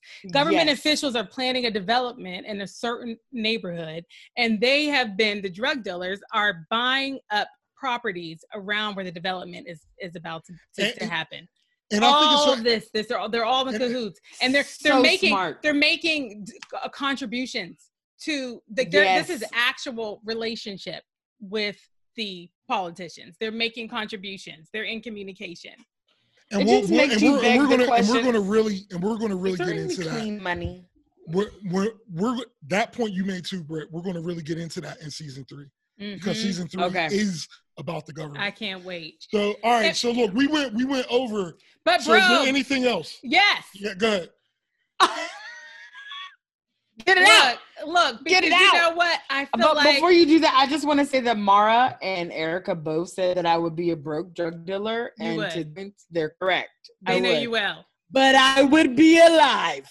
yeah, you know what would actually happen is Brittany would be like, Genia, my drug dealing isn't going well you know and then what would end up happening is me and brittany would be in cahoots and anytime a really difficult conversation needed to happen, Brittany would articulate everything that needed to be said, but then she would tell me, Genia, why don't you go? and do it. She would have me go out, and then I would be the one getting beat up. I'll be the one getting shot, and Brittany would be there, everybody's best Listen, friend. when you're in the game, there are sacrifices, loyalty. We just talked about that. Brit, you know, people Brit, people don't know how much Brittany's the boss of me in this here life. People don't know. We don't know. She who's pulling the strings. But now the jig is up. The, the, it's out. Um, so what the other person I wanted to talk the other person I wanted to talk about, bro, is Lieutenant Daniels. Because I saw- I saw him- I saw him working out. when you were and talking I about saw him working leadership, out. I saw him working out in Bally Total Fitness in Towson, Maryland, right outside of. Yes. It was very weird to see him. did you go up to him like, No, you have, you're a complicated man. What did y'all think? Lieutenant Daniels is is the person who did not volunteer for it, okay, but was put at the top of the task force of police officers that mm-hmm. are trying to take down Barksdale. In the And- words of Genia, this ragtag bunch of police people. it's a ragtag. This ragtag bunch. look, look. Can I say that neither one of you drug dealers use it in terms like ragtag, but Oh, but oh, Yes, anyway, I can, would. look, can I, Hello. can, Please come to my corner. I have Can I some tell what- quality can- I. I would never be a drug have dealer. I would never be a drug dealer because I would be uplifting the community. Okay, I would be uplifting community. I would be a rehab center. I Be would not be a dealer. A that rehab center oh, area. will be built with my drug money. All right, look. but You Lieutenant bo- bo- let, all right, let me let me let me let me reel this back in as I often have to do.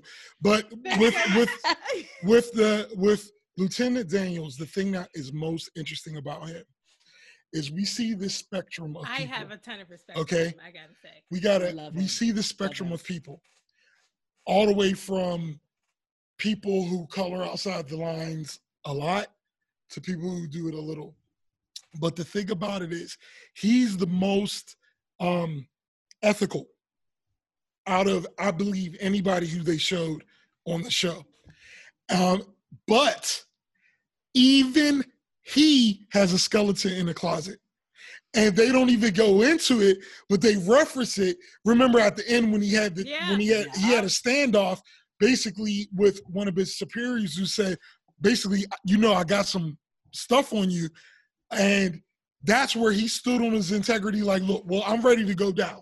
Are you ready to go down? Because I'm ready to go down.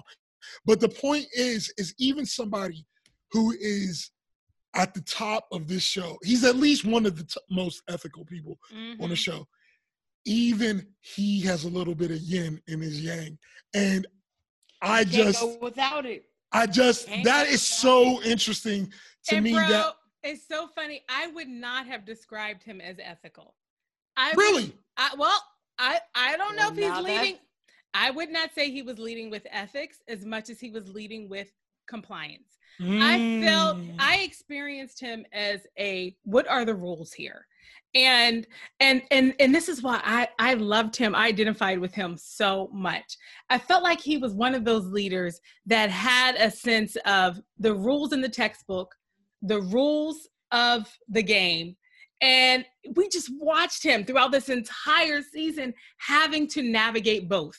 And what ends up happening is you end up you just lose and there's a place actually in this in the in the show where he's talking it over with his wife who by the way listen they threw that little wife in there. She was so good. I loved his She was wife. so good. she was so She only good. had like four scenes in the whole season, But but, she- each but she- scene, you remembered every last one of them. that daniel's She was wife. so good. she was so She good. was so good. and they even and so they I had can't- a I can't- point. I can't wait for y'all to watch the rest. they had a point where they were literally they were talking through all of his options. Uh, he was at a decision point. He was at a decision point as, as a leadership of this task force.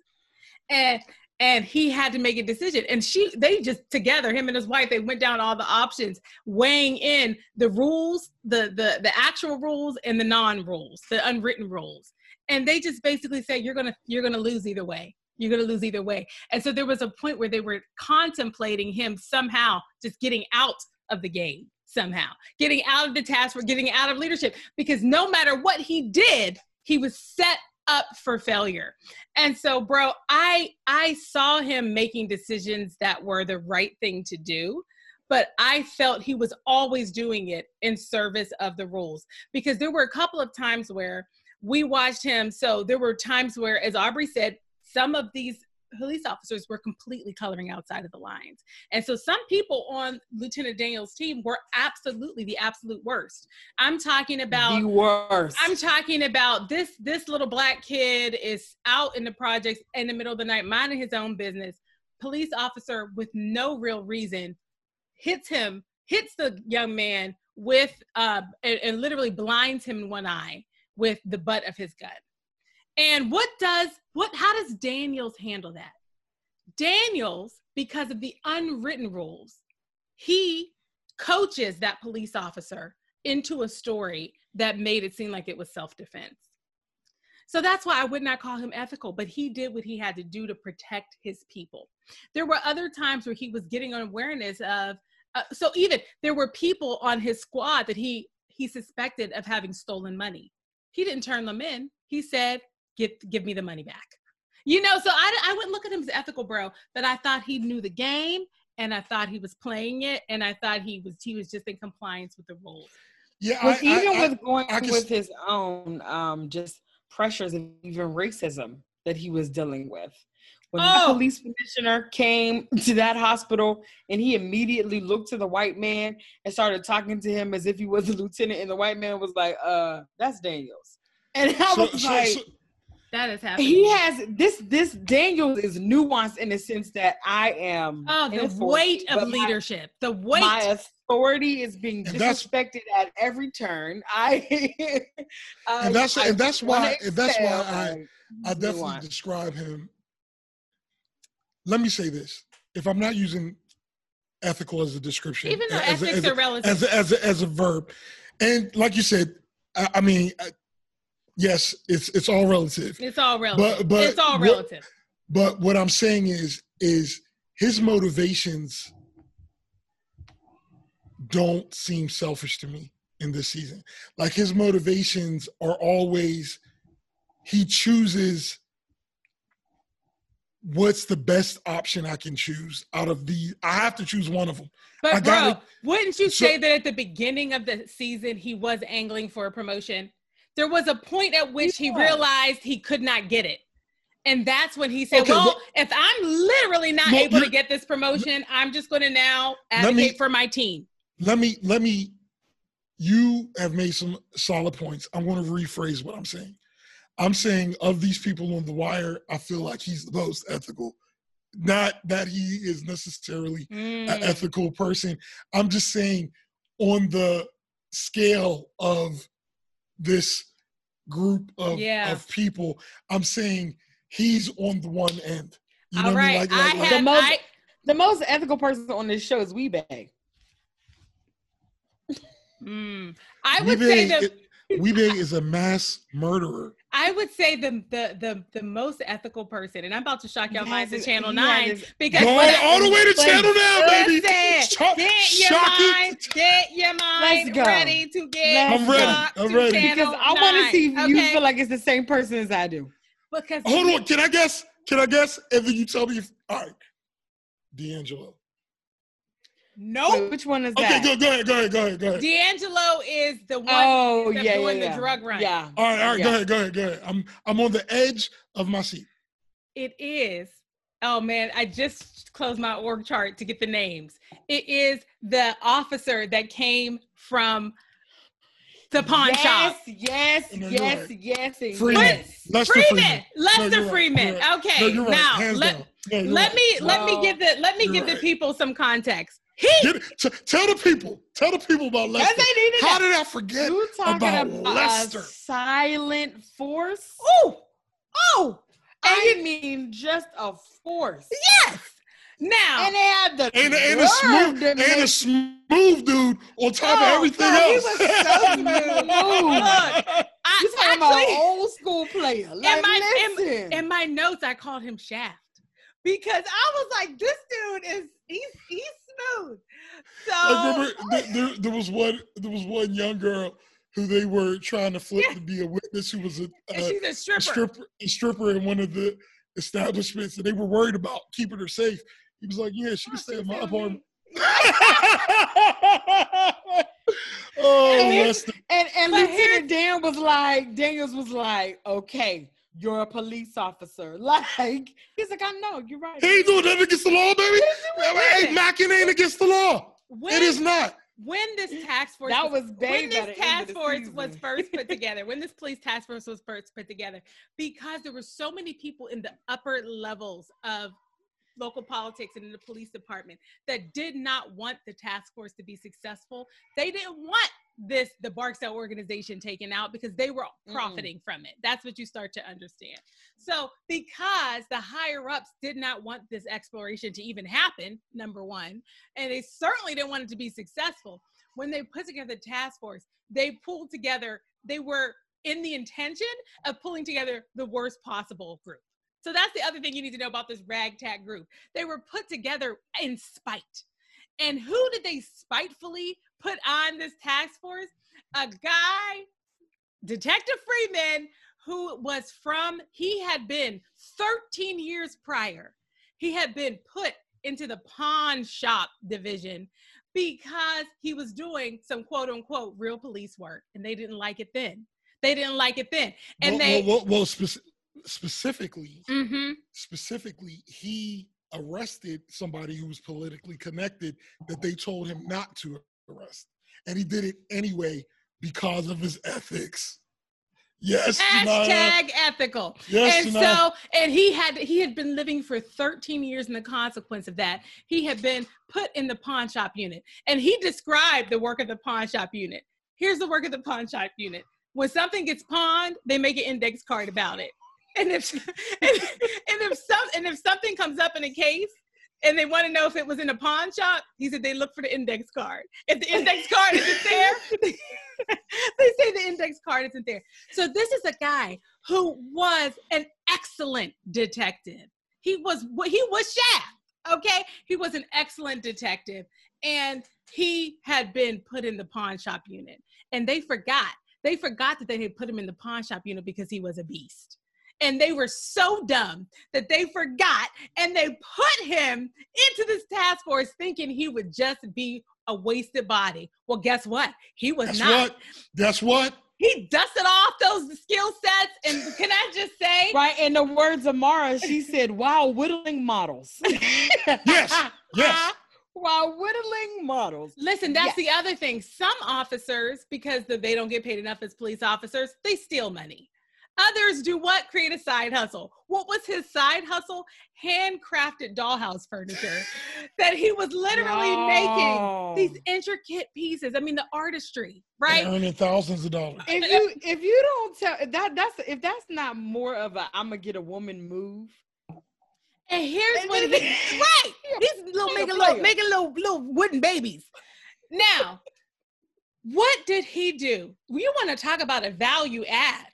Okay, this man is not only is he offering his amazing skill sets, decoding things, finding the intricacies of the case, uh, starting to peel back the layers. He is the reason that we discovered the depth of the corruption. Okay, he is the reason that we discovered the expansiveness of the Barksdale organization. It was because of him.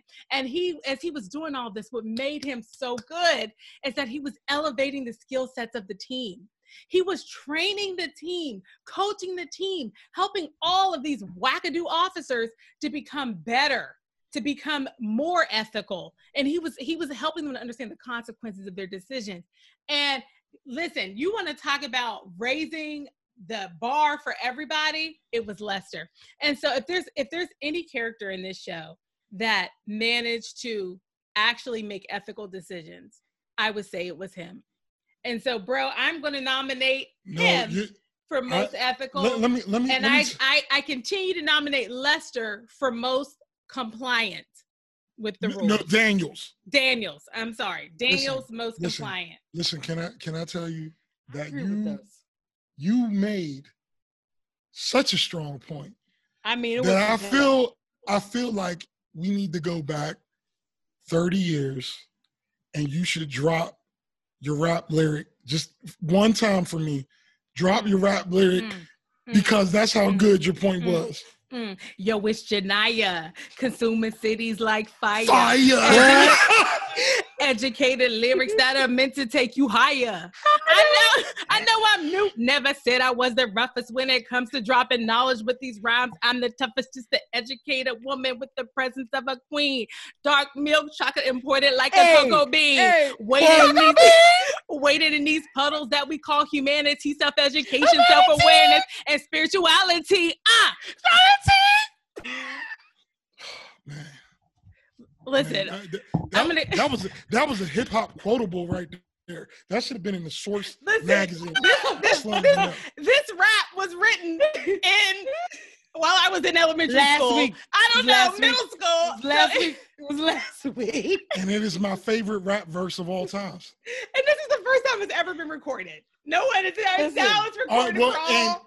And look, Oh, I'm, a, I'm. I'm gonna give you all a, for people who are watching, you have a treat because at some point in a future podcast, I'm gonna get her to rap her uh Lauryn Hill verse later on.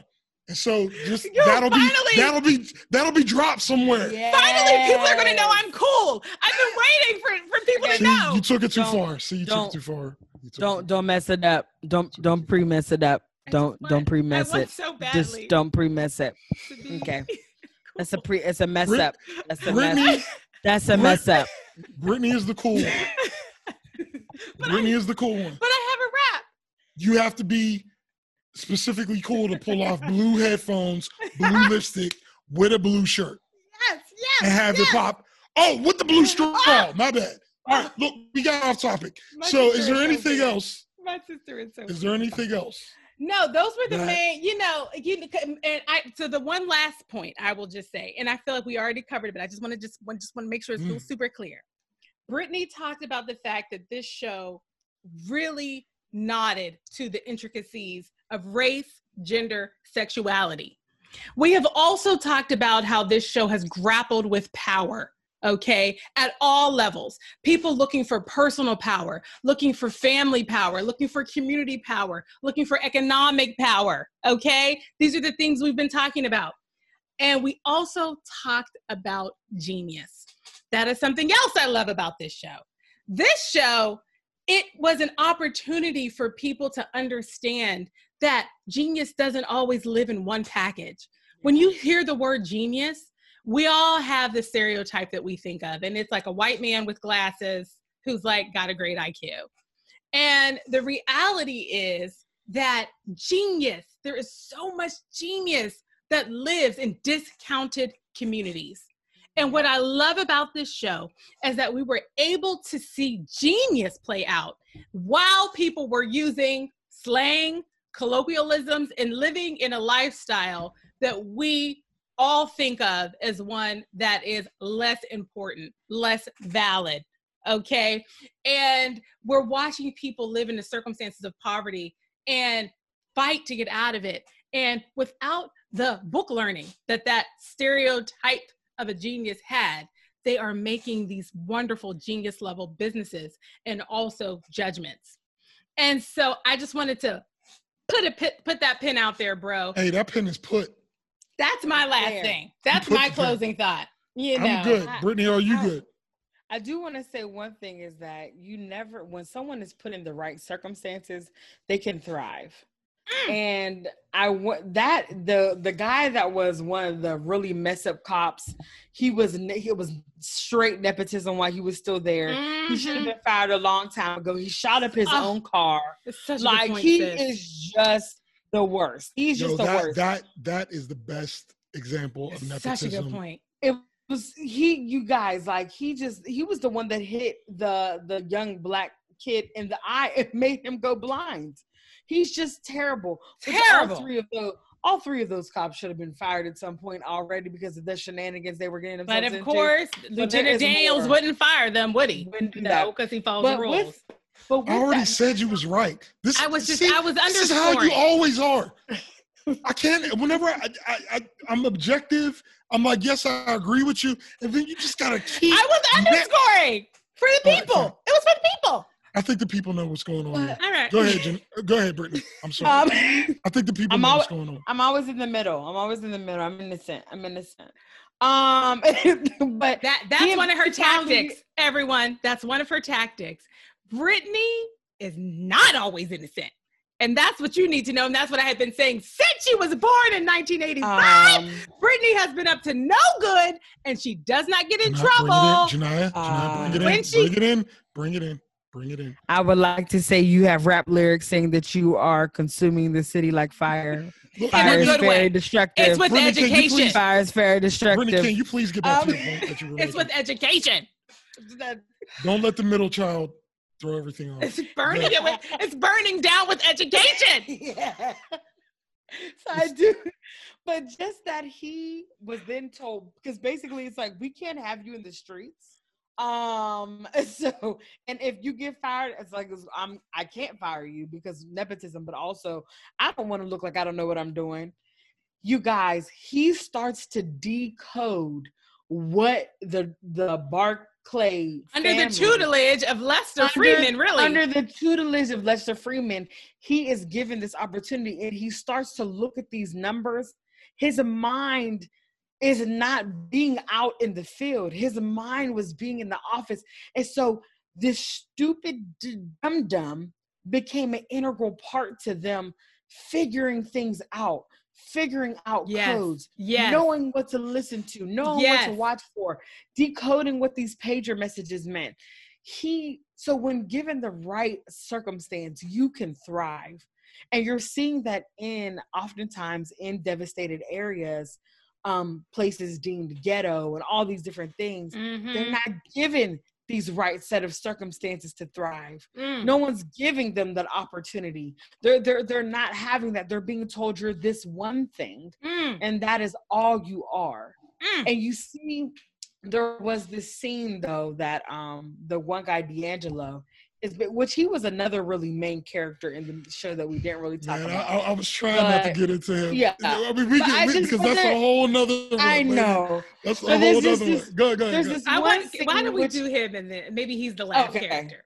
Well, so yes. Well, 'Cause I so feel like he we just it. as a We'll finish your point. nep- Okay. Well, he just to tell you who he is, he is the nephew of the main, the the first in command of the Barksdale family, and he is he. If if that first in command was to go, his mother was giving him a reality check, like, "Are you ready?" Because it would be you, because the whole family is in this. So anyway, he has um a baby. He has a baby's mother, and so the mother of his child. They go out to a really nice restaurant, and they're sitting in this restaurant and Mhm. they're talking and you could tell she's like you know hood in a sense but she's just being what she knows right she's not she's being who she is what she knows because why this is where she is and she hasn't given been the opportunity to see anything else and so they're in this restaurant he's like man do you think these people know and she's like do they know what like who i am where i'm Mm. from that i do these things and she's like listen which I, I wish I had the quote pulled up because I wrote it in my text message. But it she she says to him, "Listen, these people don't care about where you're from.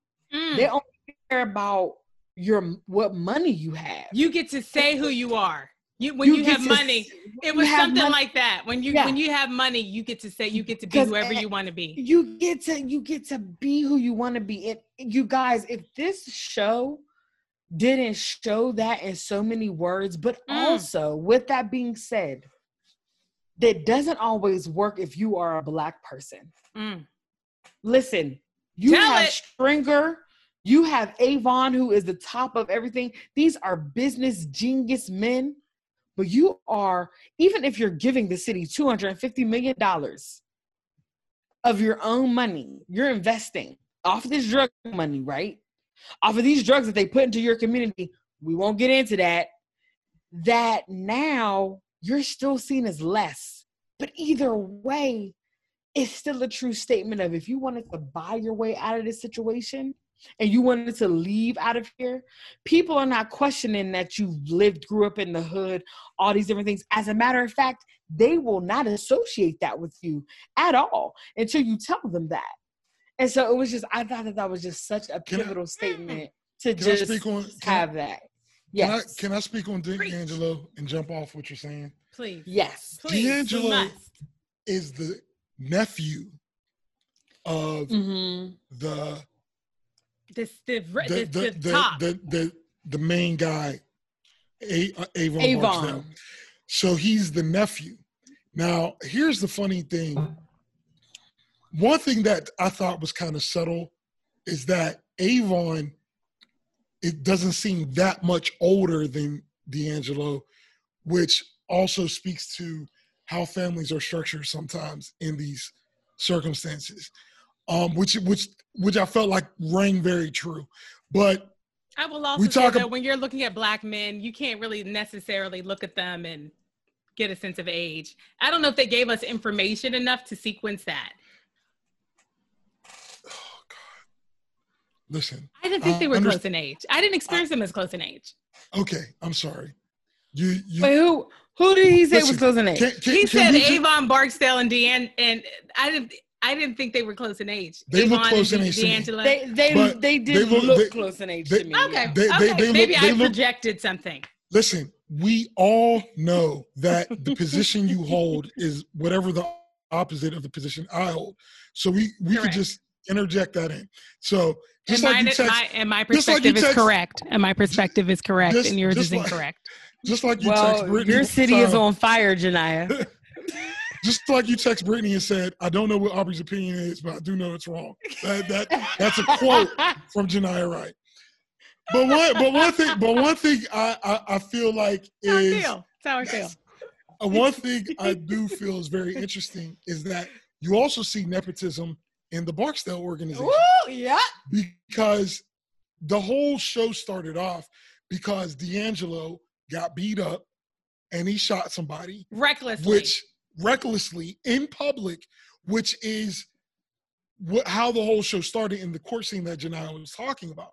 Now, what I'm saying is, is that imagine if that was anybody else. gone. They would have been killed Dang, you're Way dead. gone. within minutes. You're Within minutes. But um, he is, That's why I would have never Oh, done He's- bro, that, and I would have been good alive. and he ha- Such a he has point. He has one of the most tragic stories oh, in the entire so show tragic. Because he his mom is part of this organization. His mom is Avon's Dropping sister. dropping snacks off to him while he's while he's selling drugs. When he Stay was safe, honey. She says, stay Listen. safe, honey. she Here's a snack. She said, she said Listen. "Here's- I want you. Oh, I know you're at work. I was like, wait. he was about he was and I'm not going to say whether or not this was wrong, but wrong or right. But he was a he was about to flip on the organization. yep. Um, and he was going to flip on the organization because, long story short, they made a mistake that resulted in his arrest, and now he had 20 years hanging over it. His mom came to talk him out of doing a deal. Now, I, I'm gonna just tell you, that is insane to me because. But the point I'm making is, is like D'Angelo, if he was born in a typical household, he would have went to Our school. household. Right. If he if D'Angelo was our brother, he'd probably had a B average in high school. You would have went. He, he would have went to college. You'd have had some loans. yeah. He- you know, like it would have just been Totally. a normal. So normal. But he, but because like a lot, some of these people, you know, people that they're showing, they fit in their role so well. Like some of the cops are just evil cops, and some of the yeah. gangsters Yeah. are just they're just so gangster that you can't even see them being anything else. But like D'Angelo, he would have been something else. Totally. And like Yeah. and he wants I think he would have been a middle school teacher.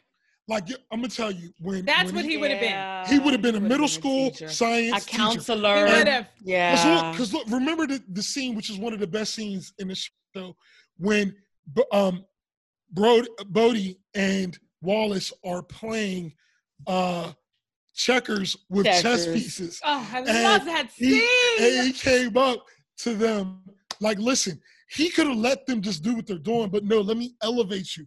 This is how chess works. This is, and I'm gonna tell you, someone who's Hmm. mastered chess or even plays chess, that is a certain type of individual. Totally. You know, so he's definitely and the way he favorite taught them, the way he taught them, you know. using using the analogy of you know like this is the queen this would be my uncle avon you know oh my God. It was just this is the king this is stringer you know this is the um what's what's the um the uh castle the uh I don't I don't the play it. castle Pete. I was one of the people he was teaching. I was like, oh, I get it. you know the So- castle, man aren't there a a bunch a of the castles? pawn, no no no no no no hold on, a pawn. Is that what you're talking about? A Google. I, I know there's a hey rook. google what's the castle piece in chess Uh, Well, while he's looking that up, I will say Ashley has said Rook. there. Yeah, rook, so the rook. rook. yeah, so the He rook so so he was Genia. talking he was talking about the rook is the stash you know and it was just a, an amazing scene of oh, Yeah. oh. just to the point of why he would have been a teacher because he was able to communicate these ideas and he had such in a heart way for the that they kids. understood He When was he, people were trying to answer you. The Rook in the Towers. The Thank you, Rook in the- Erica, and Mara. Thank you, people who actually know how to play chess.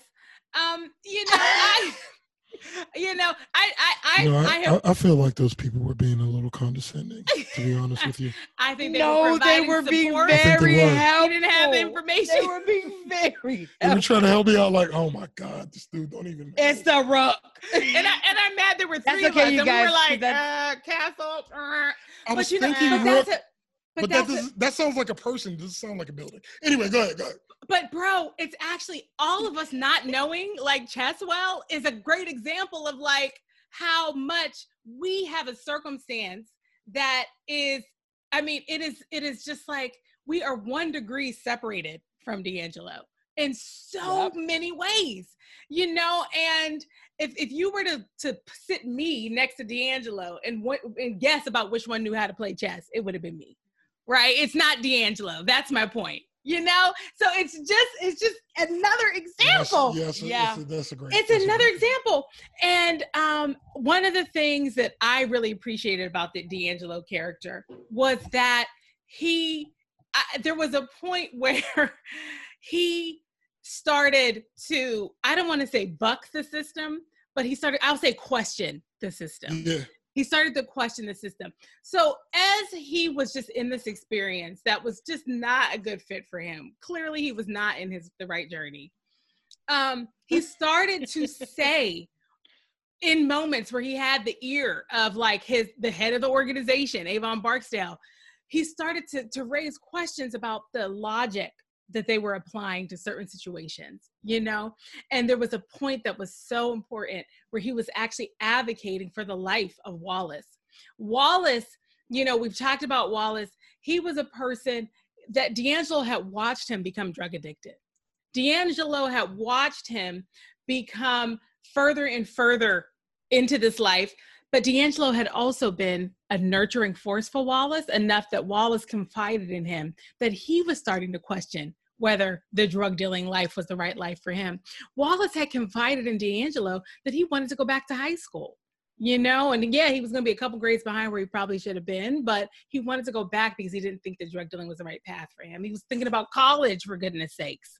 And Genia, to your point, to both of you and Aubrey's point before you move from that, Wallace actually started using some tactics with one of the elementary school kids when he was coming in. She was coming in asking a question about math. He started using these different drug the teaching terms, tactics the that he teaching learned from. D'Angelo. and and so and that was his way of learning how Oh, what a man looks this, like. show, this show is so good. It's so nuanced. Okay, It's so so- I just wanted to put that out But there. sis, Genia. That's but so thank good. you, sis. Once again, we have a mind meld because that was actually the point I was building to. Was that and we we're Um, watching we were watching Wallace.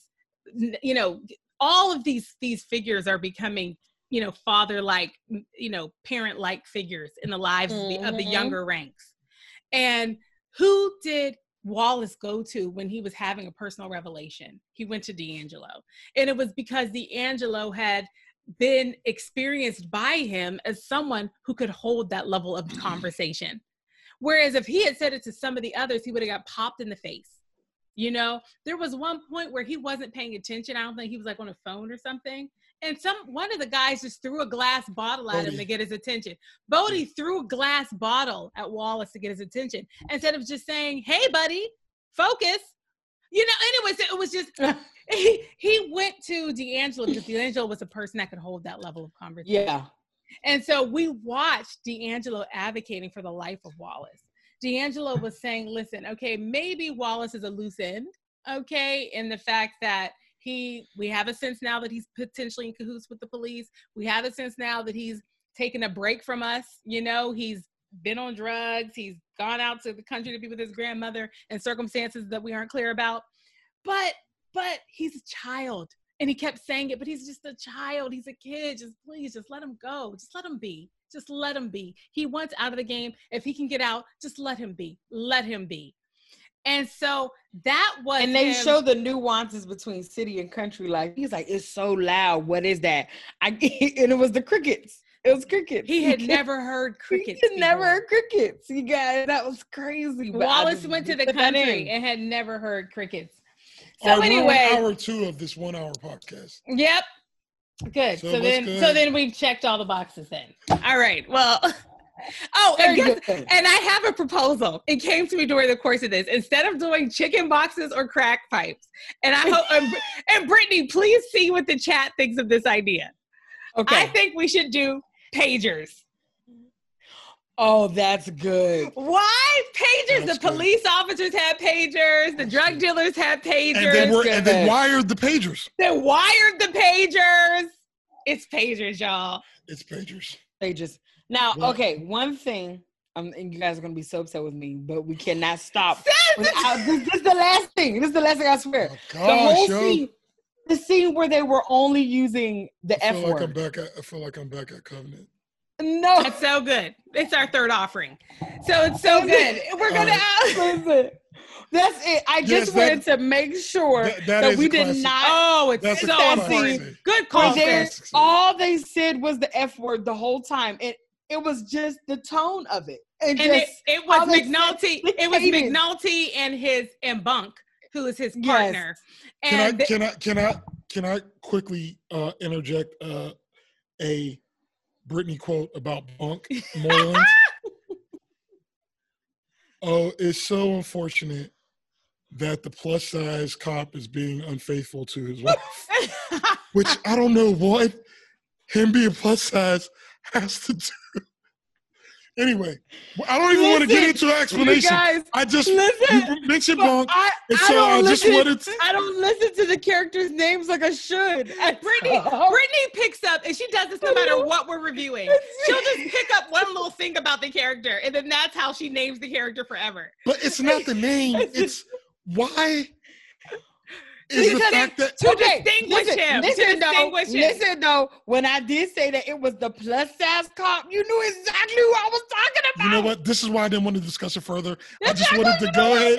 No, but I'm happy. All right, go- I'm, go- I'm- but- but- I'm- I'm happy people are getting this level of insight. Okay, They need to know. All right, so they need to know. yeah, what were we talking about? we were right talking before- about the fact that this that that, that McNulty and Bunk, they're partners. Ah, And, yes. and there's this scene where, first of all, they don't even want to investigate this case.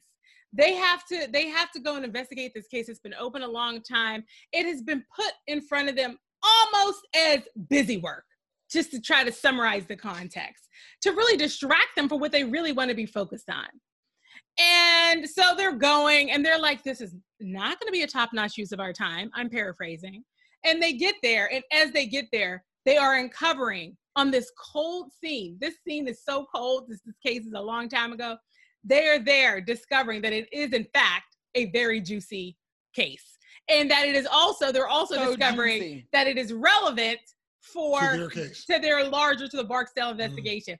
And as they are as they are there, every single time they are discovering something about the case, all they say is the F word over and over and over again. And it's so good because the whole thing, MF, FF, oh, the whole but- they're communicating. They're communicating Oh, with each other. But what, ma- what makes what makes that scene so good is that it it does two things in one scene. It shows how close he and Bunk are, how One close hundred percent. McNulty and Bunk are, but it also shows how skilled they are as detectives and how Yes. experienced Totally. that they don't even have to say it. They've been in so many scenes. they are in and that- so such sync. Yeah, they that- know exactly I'm- what to do. Oh, it's so good. I'm glad It's you brought it up, uh, good. up, Brittany, but but don't bring up anything else. Okay. Okay, and- one more thing. I will It say- No, I'm was just just kidding. one thing. It and look, was just one I, time. I think we did a good job. I of- do. 'cause we it was did a two lot. hours. We did two hours, but it was a whole season. We didn't talk about Yes. bubbles. I hate to say that. We Oh don't have time because we're over. We've been talking for two hours and 15 minutes. We will have better times to talk about bubbles. Okay, good. So we'll save him then. Okay. Okay. You guys. That's We'll have better times to talk about Okay, bubbles. let's wrap. will. Wrap, Right. wrap us up, bro. So let's- wrap us let's up. wrap. Wrap So- us up. you already know. Before before you wrap up, bro, I do want to just make a shout out to everyone that has come and put in here. I mean, we have Erica Watson Jackson, Patrick is in here, Mara's in here, and, and then you guys didn't just make you guys just didn't come in. You guys have been interacting, and this is what we wanted. Cousin Paulette is in here. Aunt Brenda's in here. Tracy is in here. You guys are just amazing. And we love you so much. And thank you just for interjecting. Like, we appreciate it. This, you guys made the conversation even more rich for the next time we do this. So thank you. I just Yes, wanted to put thank that out there. Say Yay! those names. All right. So obviously, I mean, you know, the wire gets my pager. And it's a sky pager, which is a really cool one. Yes, and I also and, and Well, the season one. We're doing season by season. So Yeah. season yeah. one gets my pager. yeah, season one also gets my pager, and my pager is a two-way pager. So She always Um, middle child syndrome. yes. season one also gets my pager, and my pager is one of those ones that were like kind of turquoise and it was see through. It was so cute. First of all, you are not old enough to have ever owned a pager. Bro, Have you I ever had a owned a pager.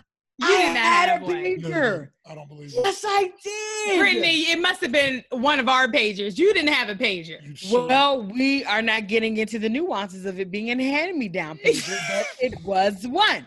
I had one. all right, let me and ask you this. then- Was it on? Could you receive pages? Yes, I could. But did you receive pages? No.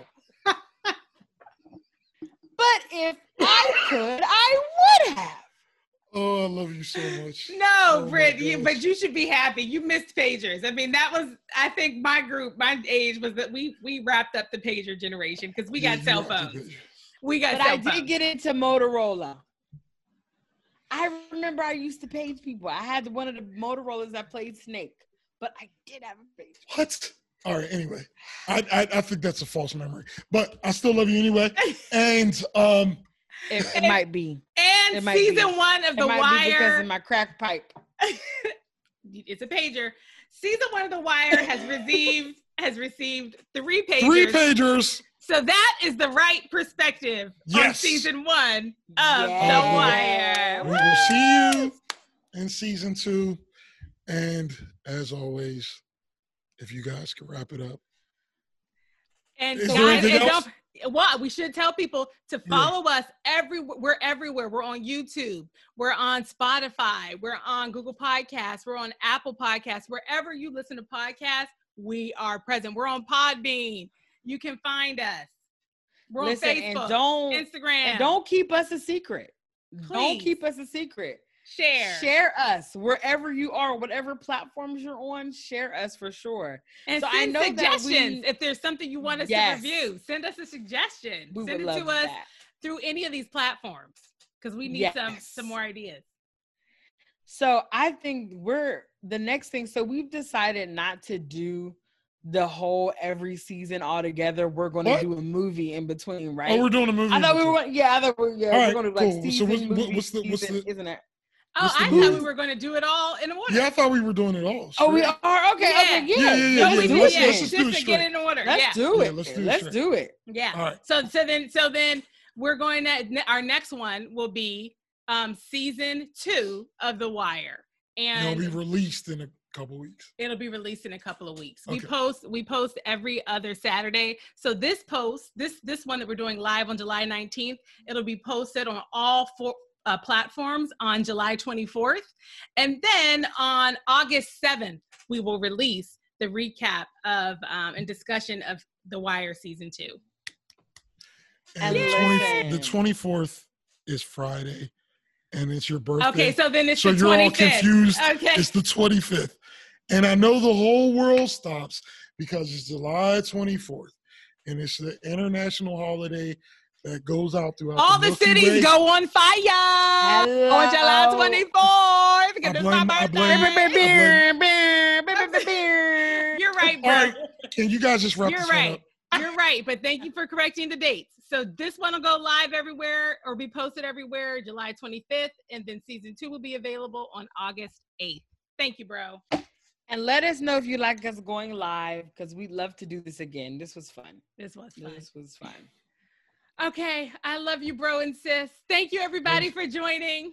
Bye. Bye, everybody. Love you guys. Brittany, you didn't do it. Well, oh, bye. Feels